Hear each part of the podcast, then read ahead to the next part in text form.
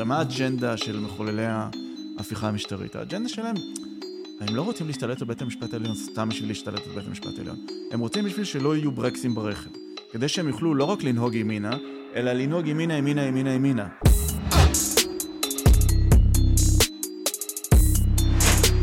גבירותיי ורבותיי, שלום רב וברוכים הבאים. האורח של היום הוא פרופסור רונן אברהם. רונן הוא פרופסור מבריק למשפטים באוניברסיטת תל אביב ובאוניברסיטת טקסס שבאוסטין, ולפני שלימד שם, הוא לימד גם בנורס ווסטרן שבשיקגו. הרקע האקדמי הנרחב שלו כולל תואר שני במשפטים ודוקטורט מבית ספר למשפטים ממישיגן, וכן תואר במשפטים ומנהל עסקים מאוניברסיטת בר אילן שבישראל. מעבר להישגיו האקדמיים המרשימים הללו, פרופסור אברהם תפס את תשומת ליבי בכתביו והתבטאותיו בנוגע לצדק. הוא כתב רבות בכתבי עת אקדמיים על אפליה וחוסר תפקוד משפטי בארץ ובעולם. וכששמעתי אותו מדבר בנוגע למתרחש במדינה שלנו בימים אלו, ועל הדמוקרטיה עומדת בפני סכנה בפני הרפורמה המשפטית, ידעתי שאני חייב לדבר איתו ולשמוע מה הוא חושב. אני בטוח שלא מעט אור יישפך היום בשיחה, ואני מזמין אתכם, צופים ומאזינים יקרים שלנו, לפתוח את הראש.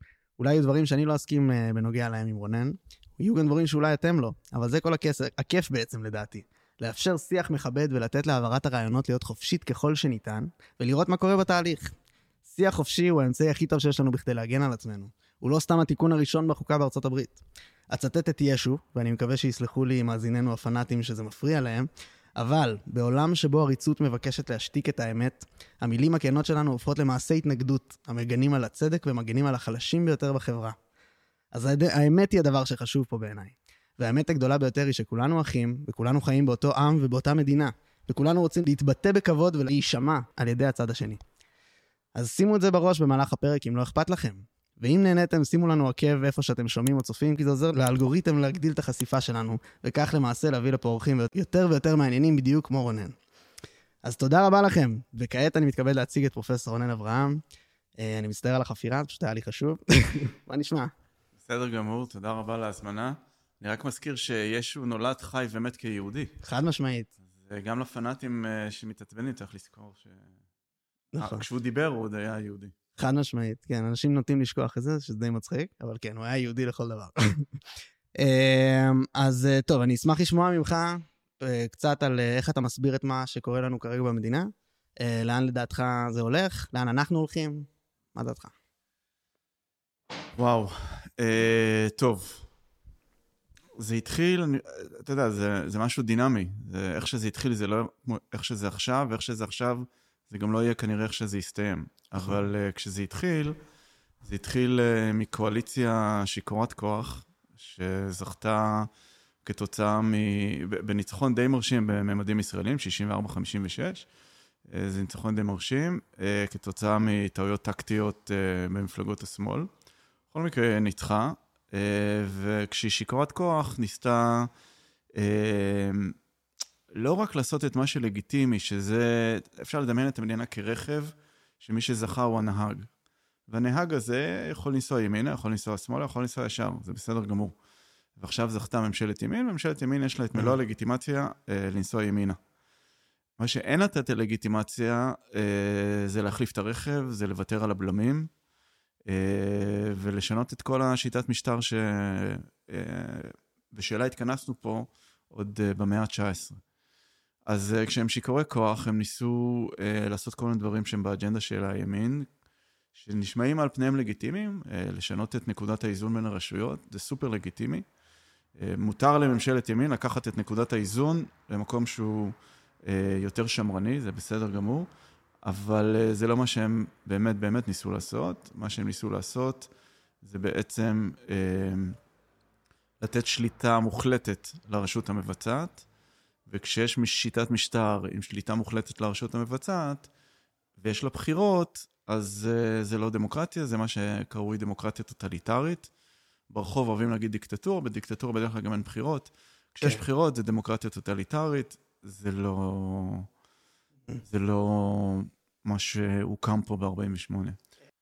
תראה, ברגע שיש לך אה, רשות מבצעת שיכולה לעשות כל מה שהיא רוצה, אה, ושהיא מחויבת לשלטון הרוב במקום לשלטון העם. כן, אני מזכיר שדמוקרטיה דמוס זה... זהו, עם. זה, זה בעצם השאלה שלי. איך, הם הרי עלו בדמוקרטיה, כל מה שאמרת היא שזה, זה כן, יש להם, הם הרוב, ויש להם את הזכות לבחור מה שהם רוצים, אבל את זה לא.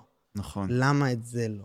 יש, אה, בדמוקרטיה יש שני דברים שהם בסיסיים. אחד, זה באמת אה, בחירות שכל אחד לכל בן אדם.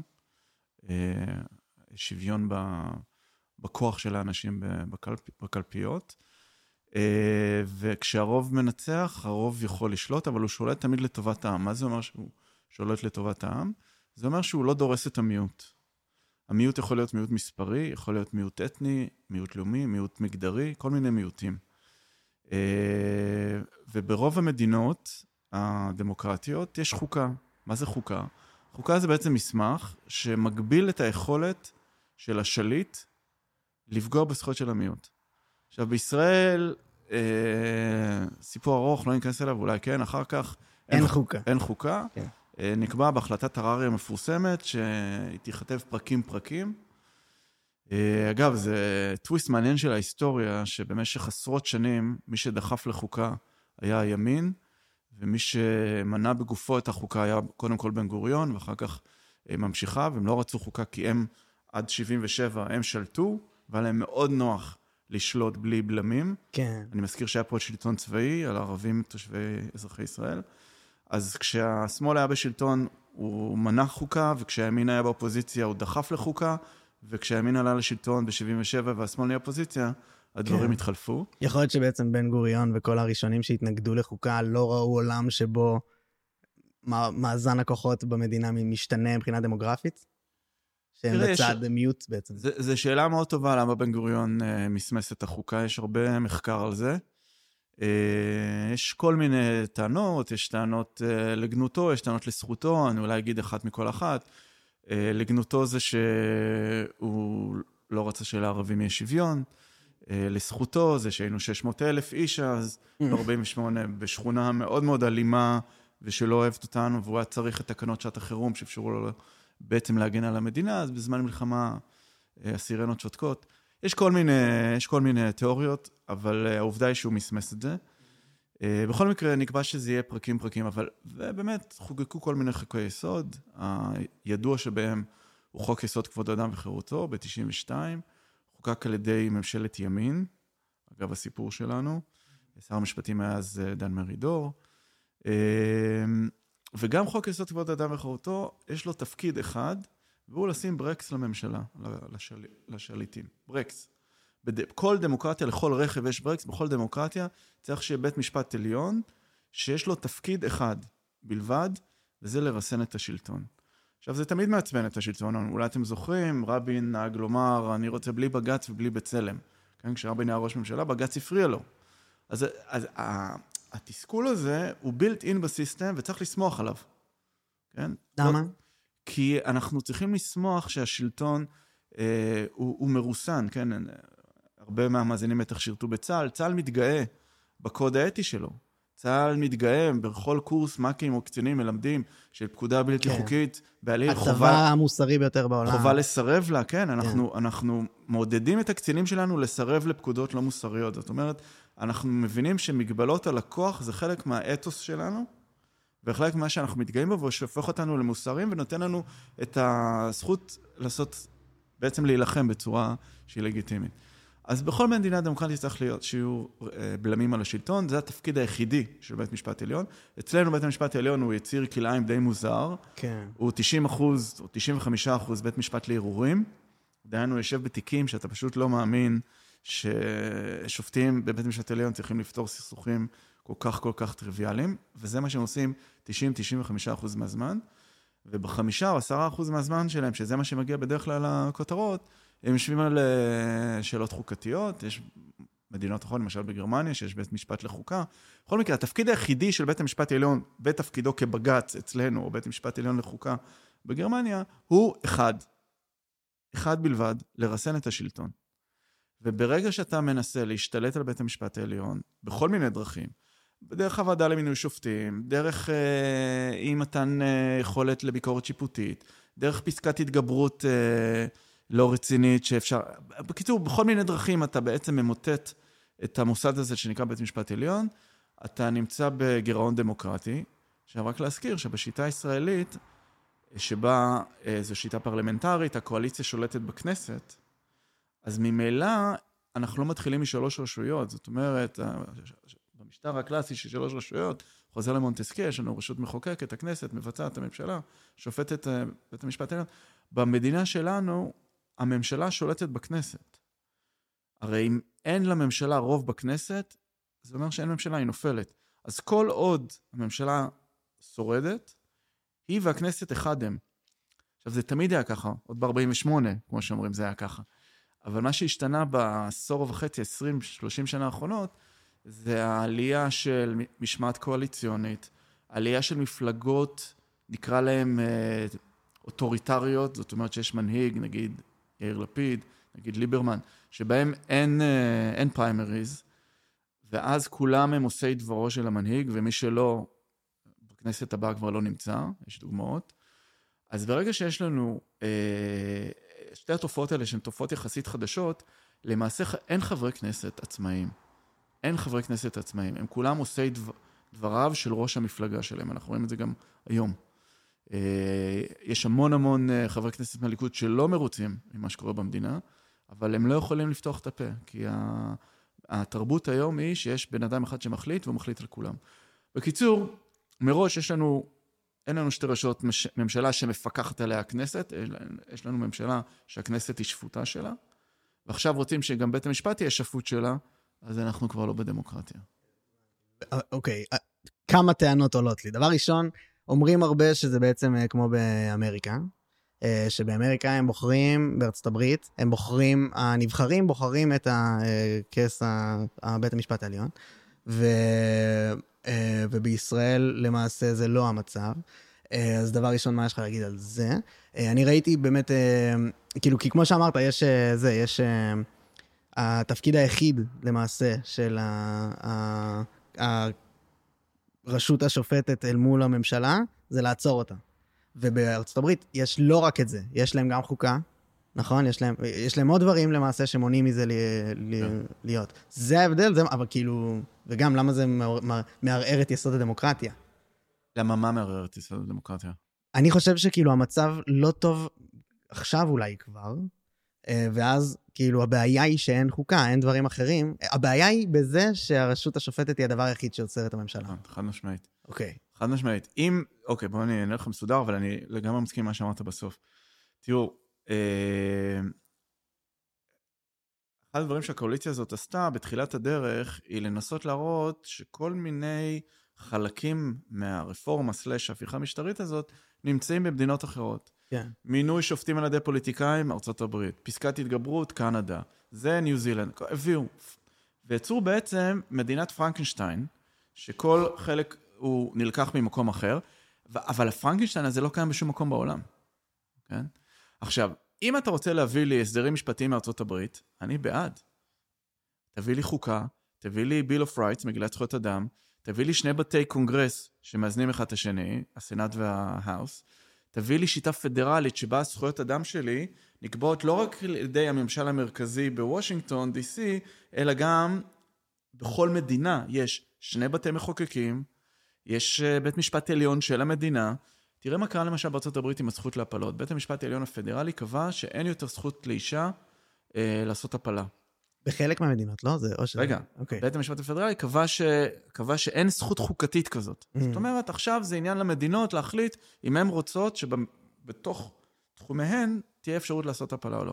מה שקרה זה backlash עצום, והמון המון מדינות, או שהן קבעו את הזכות החוקתית הזאת, או שהם הבטיחו שהם יאפשרו לנשים ממדינות שלא מאפשרות mm. לבוא לעשות אצלהם.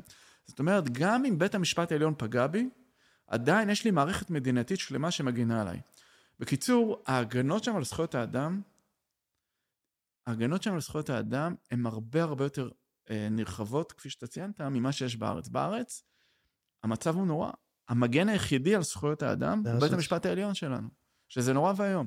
אז אם הייתה לנו חוקה, ואם היה לנו אולי אה, שני בתי מחוקקים, או כל מיני דברים אחרים שמאפשרים להגן על זכויות האדם בדרך שתוריד את העומס מבית המשפט העליון, א', אני הייתי מאוד שמח, כי אני חושב שזה באמת בעייתי, שבית משפט עליון הוא המוסד היחידי שמגן על זכויות אדם, זה מאוד בעייתי. אז רגע, זה לא מה שבעצם הרפורמה באה לעשות? באמת? לא, כי כאילו, אני, אני רואה, אני... האם זה בא להרוס את הדבר היחיד שנותר שמגן על, ה, על הפרט, או שהיא באה לה, אה, לתקן את זה שזה כרגע הדבר היחיד שמגן עלינו? או שאני מפספס ממש. לא, אם, אם היו באים אנשי, סליחה, אנשי הקואליציה, ואומרים, אה, בואו נעשה חוקה. אגב, חוקה זה תהליך שלוקח הרבה מאוד שנים. צ'ילה לא מזמן סיימו, אני חושב, שלוש שנים של דיונים על חוקה. Mm. זה לא, תהליך אה, מסובך. אנחנו 75 שנה לא הצלחנו לעשות חוקה, אז בחודשיים וחצי של, של אה, זה נצליח לעשות חוקה. אבל אם היו באים ואומרים, חבר'ה, הגיע הזמן להגן על זכויות האדם בצורה יסודית. אגב, היו כמה ניסיונות בשנות ה-90, אולי אתם זוכרים, חוקה לישראל, היו כל מיני. בואו נעשה איזה אספה שנבחר אנשים שמייצגים את הציבור בכל מיני דרכים, ונשב ונחשוב ונייצר חוקה לישראל, נביא אותה למשאל מצוין, ואז במסגרת הזאת גם היינו מסדירים את מה בדיוק מתעסק בית המשפט העליון, במה הוא לא מתעסק, איך בוחרים אותו. אפשר לחשוב על המון המון דרכים שונות להגן זכויות אדם. בית המשפט העליון לא חייב, המבנה המשטרי שלנו הוא לא המבנה היחידי האפשרי, להפך, אין הרבה מדינות שיש להן את המבנה המשטרי שלנו. זה שבית המשפט העליון הוא המגן היחידי על זכויות אדם, זה באג, זה לא פיצ'ר. בדיוק. זה באג.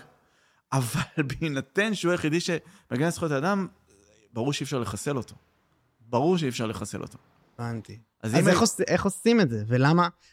תראה, יש את הטווח הקצר והטווח הארוך, או הבינוני והארוך. בטווח הקצר זה ברור שצריך לעצור את הכל, והם די עשו את זה. אה, כן, זה, זה, אתה, אתה מאמין שזה נעצר? אי אפשר לדעת בפוליטיקה שלנו, אבל אני מעריך בסבירות של, שאני לא אצא אחר כך אה, נביא שקר, 75 אחוז שזה נעצר. אבל שזה נעצר ולא יקרה? ולא יקרה. וואו. 75 אחוז. Uh, עדיין יש 25 אחוז שזה יקרה, אבל אני חושב שרוב הסיכויים שזה לא יקרה. יש כיום, uh, כפי שאתם יודעים, שיחות בבית הנשיא. Uh, אני uh, לא אדם דתי, אבל אני מתפלל שהן תצלחנה, השיחות האלה.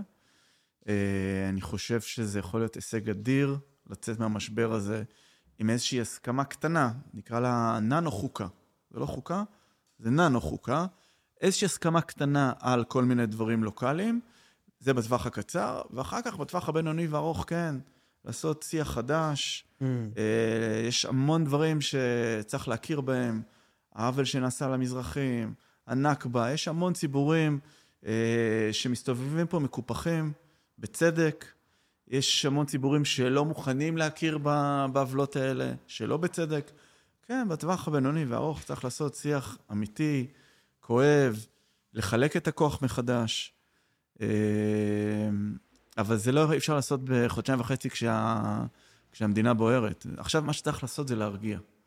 ואני חושב, אגב, שלמרות ההפגנות שאנחנו רואים, ולמרות, עוד מעט תהיה גם הפגנה של הימין, למרות כל ההפגנות האלה, אני מעריך ש-70 עד 80 אחוז מהאנשים במדינה, ואני כולל את הערבים, אה, כמו שצריך לעשות, לכלול את הערבים, אני מעריך ש-70-80 אחוז מהאנשים במדינה מסכימים על 70-80 אחוז מהדברים. ופשוט אנחנו בעידן כזה שמתמקדים במפריד, mm. בשונה, במשסע, וזה טעות אופטית.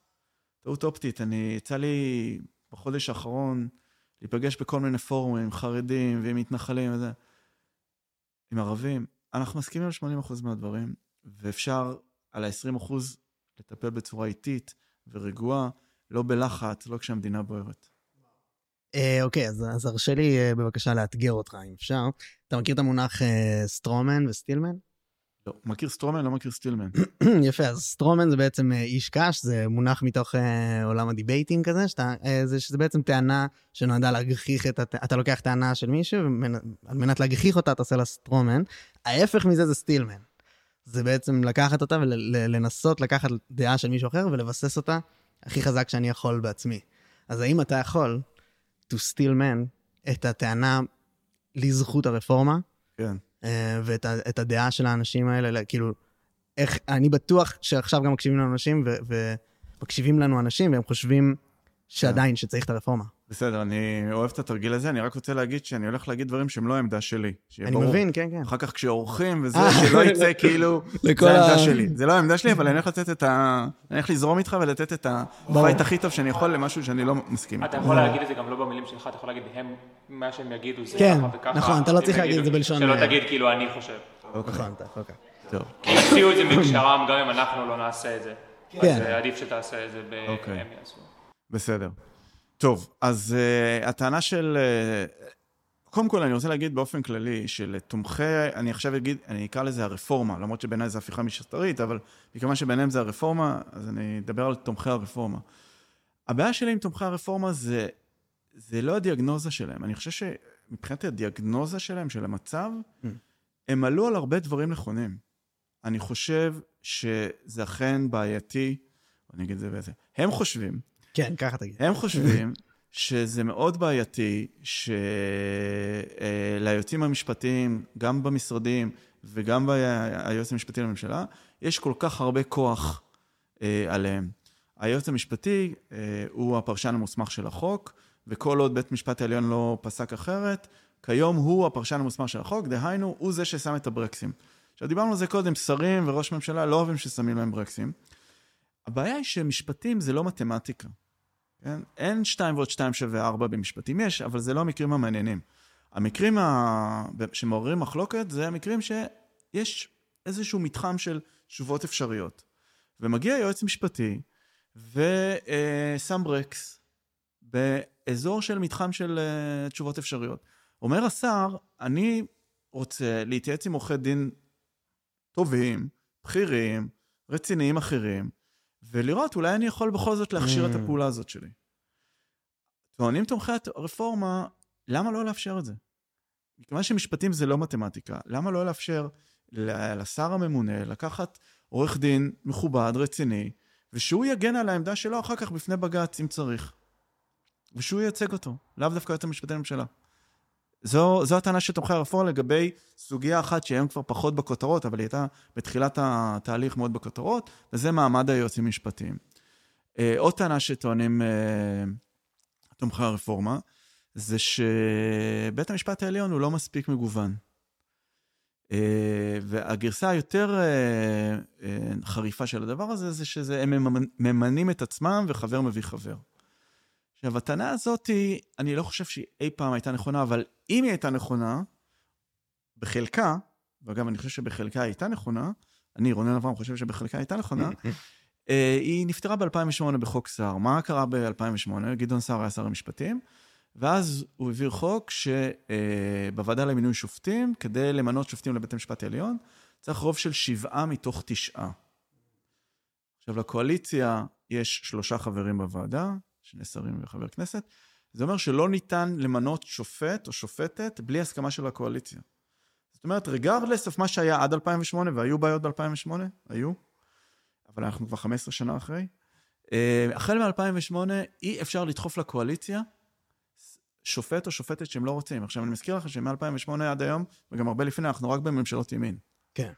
עכשיו, אם אני זוכר נכון, 14 מתוך ה-15 השופטים שהתמנו, ש- שיושבים היום בעליון, מונו מאז 2008. זאת אומרת, 14 מתוך 15 מונו על ידי ממשלות ימין, כשלקואליציה יש וטו. כן. אה, מה- אבל הם, אבל הם כן אה, אשכנזים ברובם, לא מזרחים. יש איזה, ארבע, נכון, יש איזה ארבעה מזרחים, זה נכון, אה, זה בעיה, צריך לתקן את זה, אבל הפתרון שהקואליציה מציעה לא יפתור את זה, כן? הרי כבר היום לקואליציה הייתה, כבר ב-15 שנה האחרונות, לקואליציה הייתה אה, שליטה מסוימת אה, בוועדה למינוי שופטים, והיא לא מינתה שופטים מזרחים, אז למה אם ניתן לה עוד יותר שליטה, פתאום Mm. יגיעו שופטים מזרחים? איך פותרים את זה בחברות אה, ממשלתיות, למשל? קובעים בחוק שצריך שיהיה אה, מגוון, מגוון מגדרי, מגוון אה, לאומי, מגוון זה, ואז אפשר גם את הפתרון הזה לייבא לבית המשפט העליון ולקבוע שנגיד שליש צריכים להיות לפחות נשים, שליש אה, מזרחים, אה, אולי 20 אחוז ערבים, אנחנו גם בתת ייצוג של ערבים. יש בעיות של מגוון בבית המשפט העליון וצריך לתקן אותן. אה, בכל מקרה, אה, אה, אה, כפי שאמרתי קודם, הבעיה שלי לא כל כך עם הדיאגנוזה. הדיאגנוזה שבית המשפט העליון לא מספיק מגוון או משקף היא טענה נכונה. אמפירית, זה פשוט העובדות. אה, אבל הפתרון שהקואליציה מציעה הוא לא, הוא לא, הוא לא שייך, הוא ניסיון אז- לעשות אז משהו אחר לגמרי. האם זה פייר לטעון שתומכי הרפורמה אה, לא עד הסוף מבינים אה, את מה שמנסים לעשות פה? לא, מה פתאום, האנשים האלה, אני מכיר אותם אישית, הם אנשים סופר חכמים אה, ואידיאולוגים.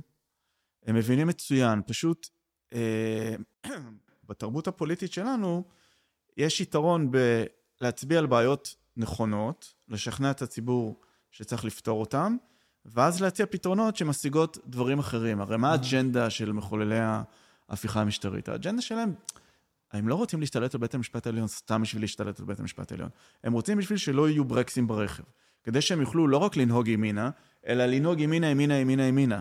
לעשות כל מיני דברים כמו שקשורים באולי הפרדה מגדרית במרחב הציבורי בצורה שתפגע עוד יותר בנשים. אה, כמובן, אה, ערבים, אה, בתחומי מדינת ישראל, בוודאי בשטחים. צריך לזכור שכן, אה, אוהבים, בימין אוהבים להגיד שבג"ץ הוא שמאלני. בעיניי, בג"ץ הוא סופר ימני. למה בג"ץ הוא סופר ימני? כי בג"ץ במשך 50 שנה, שזה מעל 20 אלף יום, מכשיר את מפעל ההתנחלויות. בג"ץ, נכון. כבר מ-77, ובפסיקה שחזרה מאז, אפשר לה, לה, להפקיע קרקעות שהן לא פרטיות, לבנות התנחלויות, להעביר 500 אלף איש לשטחים, ובעצם להחריב מבחינתי את החלום הציוני. כי מה זה החלום הציוני? החלום הציוני זה מדינה יהודית ודמוקרטית. תקראו את מגילת העצמאות, אמנם המילה דמוקרטית לא מופיעה בה, אבל, אה, ומופיעה בה רק המילה היהודית, אבל אה, מופיעים בה הרעיונות הדמוקרטיים של שוויון זכויות מדיני, חברתי גמור, לכל תושביה, בלי הבדל דת, גזע ומין וכולי. זה החלום הציוני, בשביל זה התכנסנו פה, להקים מדינה יהודית ודמוקרטית. אפשר לחזור גם להרצל. ברגע שבג"ץ אפשר בצורה קונסיסטנטית אה, את מפעל ההתנחלויות, הוא החריב את החלום הציוני של מדינה יהודית ודמוקרטית. למה? כי אם נותנים לשלושה מיליון תושבי השטחים זכות בחירה, כדי שנהיה מדינה דמוקרטית ולא אפרטהייד, גמרנו על המדינה היהודית. אין יותר מדינה יהודית, הם רוב, ולא תהיה פה מדינה יהודית. כי כשרוב האזרחים לא יודעים, אי אפשר לשמור על, כן, המנון, סמלים, חגים, אי אפשר. אם אנחנו לא נותנים להם זכות בחירה, אז אנחנו לא מדינה דמוקרטית, אנחנו מדינה יהודית, אנחנו מדינה של עליונות יהודית. אז בג"ץ מבחינתי, במשך 55 שנה, החריב את החלום הציוני שבשלו התכנסנו כאן. מבחינתי בג"ץ הוא סופר ימני. עכשיו, זו נקודת עיוורון אדירה של הימין, שכל הזמן כועס על הבג"ץ שהוא שמאלני. למה? כי לא נתנו להם את כל מה שהם רוצים, רק נתנו להם קרקע שהיא לא פרטית, אבל כשבג"ץ אמר, רגע, עד כאן, אתם לא יכולים להפקיע קרקע פרטית של אנשים, אז uh, זה לא מספיק. אז עכשיו צריך לחסל את בג"ץ כדי שאפשר יהיה גם להפקיע קרקע פרטית. אז, אז אז לי זה נשמע כמו אי-הבנה. כי אתה גם לא סתם, אתה משתמש במונחים אה, הפיכה משטרית, אל מול מה, רפורמה משפטית. זה מילים, אפשר לקרוא לזה, אתה יודע, אני לא יודע מאיזה צד יש כיבוס מילים, אבל יש פה, לאותה אה, רפורמה, יש שתי פרשנויות עם שמיים וארץ של אה, קונוטציה. תראה, אני לא יודע אם יצא לך לשמוע, לפני שבוע, שבועיים, התפרסם איזה רעיון של יריב לוין בערוץ 14, כן. ששם הוא אומר בקולו, כן. שהוא רצה להראות, אני חושב שהמוטיבציה, לא שמעתי את כל הרעיון, אבל אני חושב, קצת אה, לפני, אני חושב שהמוטיבציה הייתה להראות שדווקא הם באו בלב פתוח ונפש חפצה לשיח, והנה כשיראו להם שהרפורמה שלהם בעצם הופכת את אה, מדינת ישראל מדמוקרטיה לדיקטטורה, כי הם מרסקים את הרשות השופטת ותהיה רק רשות אחת, אז הם הסכימו לתיקונים. Mm. אבל אגב כך, הוא גם בעצם חשף את מה היה קורה פה אם, לא, אם העם לא היה מתקומם, כן? משטר שיש בו רק רשות אחת, הרשות המבצעת, שעושה כל מה שהיא רוצה, זה לא דמוקרטיה, וזו הפיכה משטרית. זה, הפיכה. מה זה רפורמה? רפורמה זה כשאתה אה, מתקן בקטנה, נגיד, אה, אתה מחליט שבית המשפט העליון חייב לעמוד בסטנדרטים של גיוון, כן, כמו שבחברות ממשלתיות. זו רפורמה. אתה לא משתלט, אתה לא מרסק רשות אחת מבין שלושת הרשויות, אחרי שכבר השתלטת על הכנסת, אלא אתה באמת מוצא פתרון שהוא פתרון לבעיה שחשפת בצדק, של היעדר גיוון. רפורמה בעיניי זה אה, לאפשר לשר להופיע בבג"ץ עם עורך דין פרטי משלו. זה לא דיקטטורה. זה לא דיקטטורה. לתת לשר להביא עורך דין משלו שיתמודד מול היועץ המשפטי לממשלה. על הפרשנות הנכונה של החוק, דמוקרטי לחלוטין בעיניי. בעיניי רונן אברהם לא עכשיו מייצג את הדעה שלהם. כן, כן. בסדר גמור, לגיטימי בעיניי. זו רפורמה. אגב, זה בסדר גמור גם שלא. כפי שאמרתי, משפטים זה לא מתמטיקה. כן. לא, אומרת- אבל, אבל יש מצב נתון שהוא לאו דווקא כזה טוב. זה, זה מה שחסר לי בצד של השמאל, אה, שזה כאילו למעשה... אני לא חושב שהכל מושלם. זהו, לשמה כאילו הכל טוב, ובאנו לא. לקחת... כאילו הכל עכשיו... אני לא לא חושב. שהכל מושלם, אבל אם אני צריך לדרג את הבעיות שלנו מבחינה חוקתית, הבעיה הכי גדולה זה שאין, שאין חוקה, אין כן. חוקה. הכל פה מתנקז לזה. הכל מתנקז לזה, אבל את זה אי אפשר לפתור בטווח הקצר. למה לא... זה כל האינטרס... זה כל הפוקוס. למה לא כל הפוקוס הולך לזה? קודם כל, עכשיו המחאה קצת שינתה, שינתה פוקוס, ויותר ויותר שומעים את אנשי המחאה ברחובות צועקים חוקה עכשיו. וואלה. כן. אז יכול להיות שכל הסיפור הזה זה בכלל להציף את הצורך בחוקה. אני חושב שלהפגנה הזאת יש אלמנט דינמי. זה התחיל מ"תעצרו ונדבר", תעצרו מהמם. ותדברו. ככה זה התחיל. עכשיו, כשעצרו בערך, עקום, כמו שעושים הכל אצלנו כזה ככה, נגיד עצרו, ונגיד מדברים, אני באמת מקווה שמדברים, אז עכשיו, אוקיי, מה עושים? אז עכשיו פתאום יש במחאה כל מיני, תמיד היו, הרי המחאה הזאת לא מאורגנת מלמעלה. כן. יש מטה מאבק, שהוא בסך הכל סיוע לוגיסטי. אבל תדמיינו תמנון עם 150 זרועות, כי יש איזה 150 ארגונים, כל זרוע של תמנון כידוע יש לה מוח משל עצמה, וכל ארגון מארגן והוא אומר, רגע, אבל אני צריך אה, זמבורות בחדרה מחר בארבע, ומטה המאבק עוזר לו לארגן מישהו שיביא לו זמבורות אה, מחר לחדרה בארבע. ככה זה עובד. אז תמיד היה ריבוי קולות, אבל עכשיו, בעצם בעקבות ההשעיה הזאתי, יש איזה... יש כמה קולות. הקול המרכזי במחאה אומר, אה, לא מורידים, עצימות, ממשיכים בכל הכוח. זה מה שאני מקבל כרגע כ- כ- כחדשות. כן. רוב מה יש- שאני שומע זה זה. נכון, זה הזרם המרכזי. זה הזרם המרכזי. אגב, אני בכתב פרסמתי מאמר שקורא להוריד את העצימות. מהמם. באיזה מובן? אה, להפסיק עם הסרבנות, עם השיבושים ועם החסימות כבישים. וואלה. כן. אני אגב תמכתי בדברים האלה בכתב, זאת אומרת, אני כתבתי, אני חושב, אחד היחידים שפרסם מאמר דעה אה, עם תמיכה גלויה בסרבנות של חיילי המילואים. וואלה. כן, בעיתון ב- בשבע. ייאמר לזכותם ששלחתי להם ועשר דקות אחרי זה הם פרסמו את זה. אה, נתנו במה לקול שהוא אה, לא קול שהם אוהבים לשמוע, זה כל רוצה להרים לה בשבע. קבל. אה, אז עכשיו, למה תמכתי בסרבנות? כי אז עוד לא עצרו, וחשבתי שחייבים לעשות כל דבר שהוא לא אלים, זהו, אתה הרבה מדבר על שזה לא יהיה אלים. שלא יהיה אלים. כל דבר, לבוא ולהגיד, אני לא מגיע, אני לא מתנדב, זה הרי לא באמת סרבנות, זה בעצם הם הודיעו שהם לא התנדבו למילואים. Mm. הם לא אמרו שאם יקראו להם לא יבואו, לא משנה. זה גם פשוט זורק אותי לגלנט, אתה מדבר ממש עד עד לשם? אז זה היה, אז אני פרסמתי לפני גלנט, Mm. כי אני חשבתי שמרי אזרחי זה חלק מהכלים כן. שיש לציבור במדינה דמוקרטית, כלים לגיטימיים. מרי אזרחי של חיילים, חיילי מילואים זה מאוד מאוד מסוכן ומסובך, אבל מכיוון שמדובר במילואימניקים, ומכיוון שמדובר בעצם בהיעדר התנדבות, חשבתי שזה עוד בסדר. Mm. לא הייתי רוצה לראות את החיילים שלנו מתחילים להפגין וזה, ממש לא. אבל חיילי מילואים שאומרים, אנחנו לא נתנדב אם תהיה פה דיקטטורה, זה נשמע לי בסדר, ו- ופרסמתי את זה ככה. אבל המטרה הייתה אחת, לעצור ולדבר. מרגע שנניח עצרו ומדברים, ואני מוכן לעצום עין אחת ולהגיד שמה שיש פה זה עצירה, כי אי אפשר כל הזמן רק להתלונן ולהיות חמוצים שזה לא מספיק טוב, כן. בסדר? גם לו יש את הבייס שלו, וגם הוא יש לו את הצרות שלו. נניח שעצרו ומדברים, אז מאותו רגע אנחנו חייבים להפסיק עם הכלים הלא קונבנציונליים, הלא קונבנציונליים האלה. זה כלים לא קונבנציונליים. חסימת כביש זה לא קונבנציונלי. סרבנות זה לא קונבנציונלי.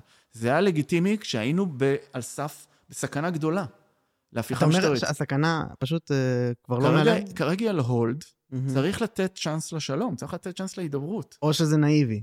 יכול להיות שזה נאיבי, אבל אנחנו לא יכולים, אנחנו לא יכולים לוותר על ההזדמנות הזאת. הרי כן. אם הם, השיחות ייכשלו, וכולם יאשימו אחד את השני, לא משנה, בסדר, אז חוזרים, לחסום תמיד אנחנו יודעים. כן. לסרב תמיד אנחנו יודעים, מה הבעיה? כן. עכשיו, תראה, אתה יודע, כל הדיבורים האלה על אתה נאיבי, והצד השני לא באמת רוצה וזה, אתה יודע לאן זה זורק אותי? זה זורק אותי לשנות, תחילת שנות ה-90, תקופת אוסלו. טוב, כן. כשהשמאל רצה לדבר עם הפלסטינים, ואז אמרו לו, אתה נאיבי, אתה לא מבין שהם רק אה, עכשיו משים, רק רוצים בעצם אחר כך, הם אוגרים כוחות, והם מתארגנים מחדש, והם ידפקו אותם. עכשיו, יכול להיות שהם צדקו, אני לא יודע. אוקיי, אוקיי. אבל הפואנטה היא שזה אי אפשר שלא רגע. למצות את הצ'אנס הזה. אתה לא, לא... אה, יש, כאילו, אני בטוח שאנשים שמאזינים לנו לאו דווקא גם יסכימו איתך שכאילו, בהקשר של אוסלו. ש... אני לא, אגב, משווה בין הליכודניקים לפלסטינים, זה לא ההשוואה שלי. ברור לי, ברור לי. ההשוואה שלי היא כאילו הטענות שמי שמוכן לתת צ'אנס להידברות הוא נאיבי. זה, פה, לא, פה זה דומה. אבל אתה נותן כן כמונח, אה, כ- כהנחת יסוד את ההצלחה של השיחות באוסלו. לא, אני אומר, השיחות באוסלו בעיניי נכשלו. נכשלו. כן, אבל אה, השאלה היא למה הם נכשלו ומי הכשיל אותם. ש... אתה יודע, המציאות היא מורכבת, אבל תשאל אותי, האם היה צריך למצ... לנסות למצות את תהליך אוסלו? אני בוודאי, איתך, אני איתך. בוודאי שהיה צריך לנסות. היה סיכוי של 30 אחוז שזה יצליח, 70 אחוז שזה ייכשל, ה-70 אחוז יתממש. הבנתי. אבל מה, לא, לא ננסה על 30? גם פה, יש לדעתי 70 אחוז שזה יצליח, לא שזה ייכשל. Mm. 70 אחוז שזה יצליח. לא ננסה? ייכשל, נחזור לכבישים, נחזור לסרבנות, נחזור להכל. יכול להיות שפה נתקענו בלופ. מה זאת אומרת? אה, זהו, זה, אה, אוקיי, נפתחו לי כמה ערוצים שאני אני צריך לבחור. אז אני, אה, אוקיי, דבר ראשון, אה, אוקיי, זה שני, אני אגיד שני נושאים שמתחברים ואנחנו נעשה אותם מאחד לשני. בעצם גם נגעת בהתנחלויות, שאני ממש אשמח שתרחיב, על איך בעצם אמרת שבג"ץ זה, זה בשבילך אינדיקציה לכמה הוא מוסת ימינה, שהוא מאפשר להתנחלויות לקרות וכל זה. אה, אז כאילו, מעניין אותי לשמוע האם אתה חושב שזה עוול וכאלה למדינה. את אמרת את זה שהם הורסים את החזון הציוני. אני אשמח לשמוע על זה עוד. אה, וגם אמרת את המונח שיכורים מכוח, על, ה, על, ה, על, על, ה, קואליציה. על הקואליציה הנוכחית. אה, מאיזה סיבות, לדעתך, אה, איך זה, איך זה נראה ולמה למה הגעת למסקנה שהם שיכורים מכוח? כאילו. כן. אני לא לא מסכים בהכרח, אבל אני ממש אשמח לשמוע. טוב, תראה, לגבי, לגבי בג"ץ, קודם כל, הדברים שאני אומר, אני אומר אותם בכאב לב. אני... אה, לבוא ולהגיד, בג"ץ מחריב את החלום הציוני של מדינה יהודית ודמוקרטית, זה אמירה. מפרופסור למשפטים, אמירה סופר קשה, סופר קשה. ואני אומר את זה בכאב לב. אבל אני אומר את זה קודם כל כדי שהימין, שיש לו נקודת עיוורון אדירה מול הפנים, והוא רק רואה את הפסיקות האלה שפה לא נתנו לו את הכל, והוא הוא קיבל פרוסה ענקית מבית המשפט העליון. פרוסה ענקית, והוא רק מיילל על הפרוסות הקטנות שהוא לא קבל בצדדים. אבל שזה- האם- השאלה היא האם הוא באמת מקבל ומרוויח. תסתכל, תסתכל בשטח. יש 500 אלף איש Mm. בשטחים. לא, אבל... ה- ה- ה- האם ה- הפתרון של שתי מדינות... לא, הימני, הימני מלוד, כן. או הימני מתל אביב, או כן. הימני מה- מההתנחלויות, זה אנשים עם כל אחד עולם אחר. אה, אתה מבין? אז... אני אז- מדבר כרגע על האג'נדה של הימין של אה, לא פתרון שתי המדינות, Mm. כן? פתרון שתי המדינות הוא בעצם הפתרון הציוני, כן? כן. הרי בן גוריון, כשהוא החליט לקבל את החלטת החלוקה, הוא מראש הבין שהוא לא יקבל את כל הגבולות שהוא רצה, או שחלמנו עליהם, והוא אפילו ויתר, כן? הוא ויתר על המקומות שבהם נוצר העם היהודי. העם היהודי לא נוצר בתל אביב, ולא בשנקין. העם היהודי נוצר בשכם ובחברון, וכן, אתה קורא את ספר בראשית, אתה רואה איפה נוצר העם היהודי. זה, זו פשרה מטורפת, מטורפת ב-48 לעשות את זה. והוא עושה את זה כי זה החלום הציוני, זה להיות עם חופשי בארצנו, כשארצנו מתפשרים על הגבולות שלה. שכנות טובה עם שכנינו. כן, זה החלום הציוני. והאם היום זה אפשרי, אה, ו- וכש, ו- וה- והימין, שהיום רוצה כאילו לחזור לשם, ולהכיל את, ה, להכיל את אה, חוקי מדינת ישראל על השטחים, כן. בלי לתת זכות הצבעה לשלושה מיליון פלסטינים שם, בעצם רוצה מדינה יהודית ולא דמוקרטית. בואכה אפרטהייד.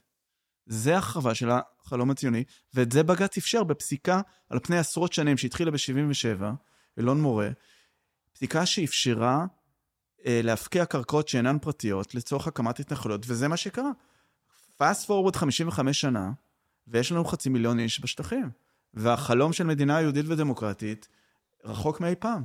אבל האם הם, אה, האנשים האלה שנמצאים בשטחים באמת מפרים את החזון הציוני, או עוזרים לממש אותו כשאנשים אה, שחיים פה בתל אביב ובכפר סבא ובכל האזור הלא מרגיש סכסוך כמעט, הם נמצאים על הגבול? האם הם באיזשהו מקום עוזרים לקיים את המדינה הזאת בכלל? וזה נראה לי הטענה שגם למה צה"ל שומר עליהם, אמרת שבג"ץ מוסט לכיוון שלהם, צה"ל שם all in אה, כמעט בהכל. כן, אני, אז, אתה יודע, אה, כשמדברים על סרבנות, אה, שעכשיו על הסרבנות. אה, אחת הטענות ששמעתי, וגם אה, התכתבתי איתה באיזה מאמר במקור ראשון, נדמה לי, אה, אומרים, הנה, תראו, אנחנו, אומר הימין, אנחנו בתקופת ההתנתקות לא סירבנו, והשמאל, בפעם הראשונה שיש איזה משהו שלא מצא חן ממנה, וישר מתחיל לסרב. הטענה הזאת שקרית מכל הכיוונים. א', בתקופת ההתנתקות הייתה המון סרבנות אפורה, שצה"ל בחוכמתו הרבה, הרמטכ"ל היה אז דן חלוץ, שהימין אוהב לשנוא, שאגב, הוא מהמובילי המחאה. כן, כן. Uh, הרמטכ"ל היה דן חלוץ שהימין אוהב לשנוא, צה"ל בחוכמתו הרבה הכיל את הסרבנות האפורה הזאת. מה זה סרבנות אפורה? זה שלא שולחים בני ישיבות לפנות uh, זה, אה. זה שחיילים שאומרים, אני לא מסוגל לבוא ולעשות את המשימה הזאת, לא שולחים אותם לכלא, אומרים, אין בעיה, לך למטבח. סרבנות, הייתה המון סרבנות אפורה שהצבא הכיל ולא, בדיוק כמו שהוא מכיל את הסרבנות עכשיו. לא עושה מזה סיפור. צריך שכל בשביל זה. לא, אתה יודע, anyway, אז, אז, אז, אז, אז, אז זה שקרי בכיוון הזה, אבל זה גם שקרי במובן הזה שזה לא פעם ראשונה שהשמאל אה, מתמודד עם, סרב... עם, עם בעיה מוסרית. השמאל מתמודד עם אה, בעיה של סרבנות או בעיה מצפונית כבר 55 שנה. כשאני שמרתי בתור חייל אה, על אה, התנחלויות בשטחים, זה היה בניגוד לצו מצפוני. אני חשבתי שהם לא צריכים להיות שם. ולא העליתי על דעתי בכלל לסרב, אולי כי הייתי צעיר וטיפש, ושטוף מוח, אני לא יודע, אבל העובדה היא שרוב מוחלט, 99.9 אחוז מהחיילים של השמאל בצבא, לא מעלים על דעתם לסרב כששולחים אותם למשימות אה, בשטחים. אה, אני לא מדבר עכשיו על תפיסת טרוריסטים, שזה ברור שזה אה, בסדר זה גמור. כביכול הכל. לא, אבל אני מדבר איתך על משימות אבטחה של יישובים שמחריבים את החזון הציוני של מדינה יהודית ודמוקרטית, שזה בניגוד לא. מוחלט לתפיסה למה זה לא ללכת ולחסל אה, טרוריסט בבית שלו פשוט? או, לא, זה סתם אני אמרתי, אמרתי את זה קיצוני, לחסל טרוריסט. רוב פשוט מה שקורה שם, אבטחת יישובים וכל הזה, זה כביכול אה, מנע של טרור, טרור. פעולות מנע. תראה, אתה... לפחות זאת ההצדקה הפורמלית. כן, אני... האם, האם הטענה שאתה מבקש שנתמודד איתה זה שההתנחלויות הן מגדילות את הביטחון של, של מדינת ישראל בזה שהן מהוות איזשהו חיץ בפני הטרור? משהו כזה, או, ש, או שהן אה, בעצם... אה, אה, אני, אני, אני יודע שאנשים מחזיקים בדעות האלה. אה, ו, ו, ו... תראה, הדבר הכי קרוב לזה שאני חושב שפעם... לא, רגע, אז, אז איך כן. אתה מצדיק, אם לא ככה, את uh, זה שצה"ל כל כך תומך בזה, ושבג"ץ כל כך תומך בזה, ושרבין תמך בזה, ושכל המ- המנהיגים הכי גדולים במדינה היו, רצו את ההתנחלויות האלה. אז קודם כל, אה, רבין, אה, במסגרת הסכמי אוסלו, אה, כן. היה אמור להוביל אותנו לפתרון שמפנים את היישובים האלה. נכון. מה שרבין לא, בזמנו אבל דיבר, ב- כ- זה על יישובי כרמטכ"ל. בקעת הירדן. אה, אז אוקיי. דיברו על שיישובי בקעת הירדן יהוו איזה מכשול מפני צבא עיראק, שמגיע עם טנקים ושוטף את הארץ. אה, זה מלחמות של ה-60's, אנחנו כבר לא שם. 60's של המאה ה-20. אה, זה לא, כבר אין מלחמות כאלה, למרות שראינו עכשיו, אגב, ברוסיה ואוקראינה, שדווקא יש. אבל בכל מקרה, הסיכוי למלחמה כזאת פה הוא יותר נמוך. אז זה דובר על אה, קו אלון, בזמנו, יישובי בקעת הירדן, אבל ההתנחלויות עצמן, זה ברור שהן מכשול לשלום, לא שהן אה, מקרבות את השלום. אני טוען שהן לא רק מכשול לשלום, מכשול למדינה יהודית ודמוקרטית. ובכל זאת, אני, גם בסדיר וגם במילואים, כן. שמרתי שם, בניגוד לצו מצפוני. כי ממלכתיות, עכשיו, למה... אבל למה צה"ל למה זה קורה? מצפונך... כי הממשלות, ש... כי צה"ל כפוף לממשלה, והממשלה, ו... וצה"ל גם כפוף לפרשנות של בית המשפט העליון על פעולות הממשלה. ברגע שהממשלה מחליטה לה... לשל... להקים את ההתנחלויות, ובג"ץ לא עוצר אותה, אז ברור שצה"ל חייב להגן עליהם ולשתף כן. עם זה פעולה, זה ברור. אה, אוקיי. זה ברור. אני רק אומר, אבל ברמה האינדיבידואלית, החיילים של השמאל מצאו את עצמם במשימות כן, את זה אני מבין. שהם נגד צו מצפונם, במובן זה שהם עוזרים להגן על יישובים שמחריבים את החזון של מדינה יהודית ודמוקרטית. זה דילמה אד- אדירה. אז לבוא ולהגיד, פעם ראשונה שיש לכם איזה דילמה מצפונית וישר אתם מפוצצים את העסק, זה פשוט הקטנה של הדילמות המוסריות שיש לחיילים מהשמאל כבר 55 שנה. וואו, מרתק. אה, אני אשמח להבין על זה עוד אם אתה יכול אה, להרחיב, על, על ל- למה, למה, אה, אה, אני לא, נפל לי האסימון, למה ההתנחלויות אה, הורסות את החזון הציוני? או תנסח את זה יותר מדויק מאיך שניסחתי. כי תראה, החזון של הימין זה... אתה מדבר רק על הקטע של השכנות הטובה, וזה פוגע בזה? כאילו, אנחנו אמורים להיות במשא ומתן על השטחים האלה, לא, ולא... לא, לאן אתה- לאן אתה שואף להגיע? הימין שואף לספח את השטחים, נכון? Mm, זה מה שהימין רוצה, לספח את השטחים. ברגע שאתה מספח את השטחים, יש לך שתי אפשרויות. או שאתה, וזה הופך להיות חלק ממדינת ישראל, או שכמו לדרוזים בגולן, אתה מציע תעודות זהות כחולות ואת האפשרות להצביע, ואז הם מחליטים לוקחים, לא לוקחים. או שאתה לא מציע להם. אם אתה לא מציע להם, אז יש לך second class citizens, שהם חצי בערך, כן, עוד שלושה מיליון שם ועוד שני מיליון פה, זה חמישה מיליון. כן. 40-50 אחוז מתושבי הזה הם second class citizens. תוסיף את תושבי מזרח ירושלים, חצי מיליון, שאין להם אה, זכות בחירה לבחירות הכלליות. יש לה, second, זה, זה בואכה אפרטהייד. זה לא מדינה דמוקרטית, זה מדינה יהודית. אז על מה אנחנו יהודית נלחמים? גם כן, בפרשנות אה, מאוד אה, מסוימת שלה, כי יש גם פרשנות של מדינה יהודית, נכון. שזה לא, כן? אז זה- ששבעים פנים. כן, זה פשוט יש לי פה, אתה מבין? יש פה קונפליקט מטורף, כי היהדות הציונית היא מי שיושב בשטחים, אני בטוח שהם לא יסכימו עם זה. אני לא יודע למה. אבל, אה, אה, אני לא פה כדי לפתור לאנשי הציונות הדתית, אני מדבר לא על המפלגה הגזענית, אלא על. הזרם הסוציולוגי. כן. אה, אני לא פה לפתור עבורם את הקונפליקט, זו באמת שאלה איך הם פותרים את זה. יכול להיות שהם חושבים שצריך, נגיד משה ארנס בזמנו חשב שצריך לתת להם אזרחות על פני זמן, כאילו, תוך עשר שנים, לא מיד. לאט לאט. לאט לאט. אה, אבל הוא לא העלה על דעתו לא לתת להם זה. כן, אנשי ארץ ישראל השלמה של הליכוד הליברלי, ארנס, מרידור וריבלין וכאלה, לא העלו על דעתם בכלל לא לתת אזרחות לפלסטינים תושבי השטחים. אנשי הימין של היום לא מעלים על דעתם לתת אזרחות, אוקיי? אגב, זה גם יכול להסביר למה בג"ץ לא נורא הזדעזע מההתנחלות, כי הוא אמר, אוקיי, גם אם אנחנו הולכים לפי גישה, זה עכשיו סתם אני, פרשנות ספקולציה, שלי, כן. ספקולציה לגמרי. גם אם אני הולך לפי, עם, עם החלום הימני, החלום הימני הוא בסוף להפוך אותם לאזרחים. אז תהיה פה מדינה דמוקרטית. אבל החלום הימני התהפך Mm. לפני כמה שנים, ואף אחד לא מעלה על דעתו בכלל לתת להם אזרחות. אז אם אתה לא נותן להם אזרחות, זה מדינה יהודית ולא דמוקרטית. אם אתה נותן להם אזרחות, זה מדינה דמוקרטית ולא יהודית. זה לא החזון הציוני. זה לא החלום הציוני, לא בשביל זה באנו לפה. מדינות דמוקרטיות יש במקומות אחרים. מדינה יהודית ואפרטהייד, אף אחד לא רוצה לחיות חוץ מ... אבל זה, זה, זה לא קצת נאיבי, ואני אני, אני לא יודע איפה אני עומד בתוך הדיון הזה, באמת, כן. זה, כי זה מרתק, כי יש פה, אין פה תשובה חד משמעית לדעתי. אה, אבל האנשים האלה שאתה מדבר עליהם, אה, באים מכ- מהכיוון שלהם גלי טרור, בסוף. אני חושב שזה בגלל השלטון הלא נכון שקורה שם מבחינה נכון, כאילו לא עובד נכון. חושב ש... אה, אני חושב שלהכיל את חוק ישראל על השטחים ולתת אזרחות לכולם, זה התאבדות. ולכן אני חושב שהפתרון הציוני הוא היפרדות, ולא התאבדות.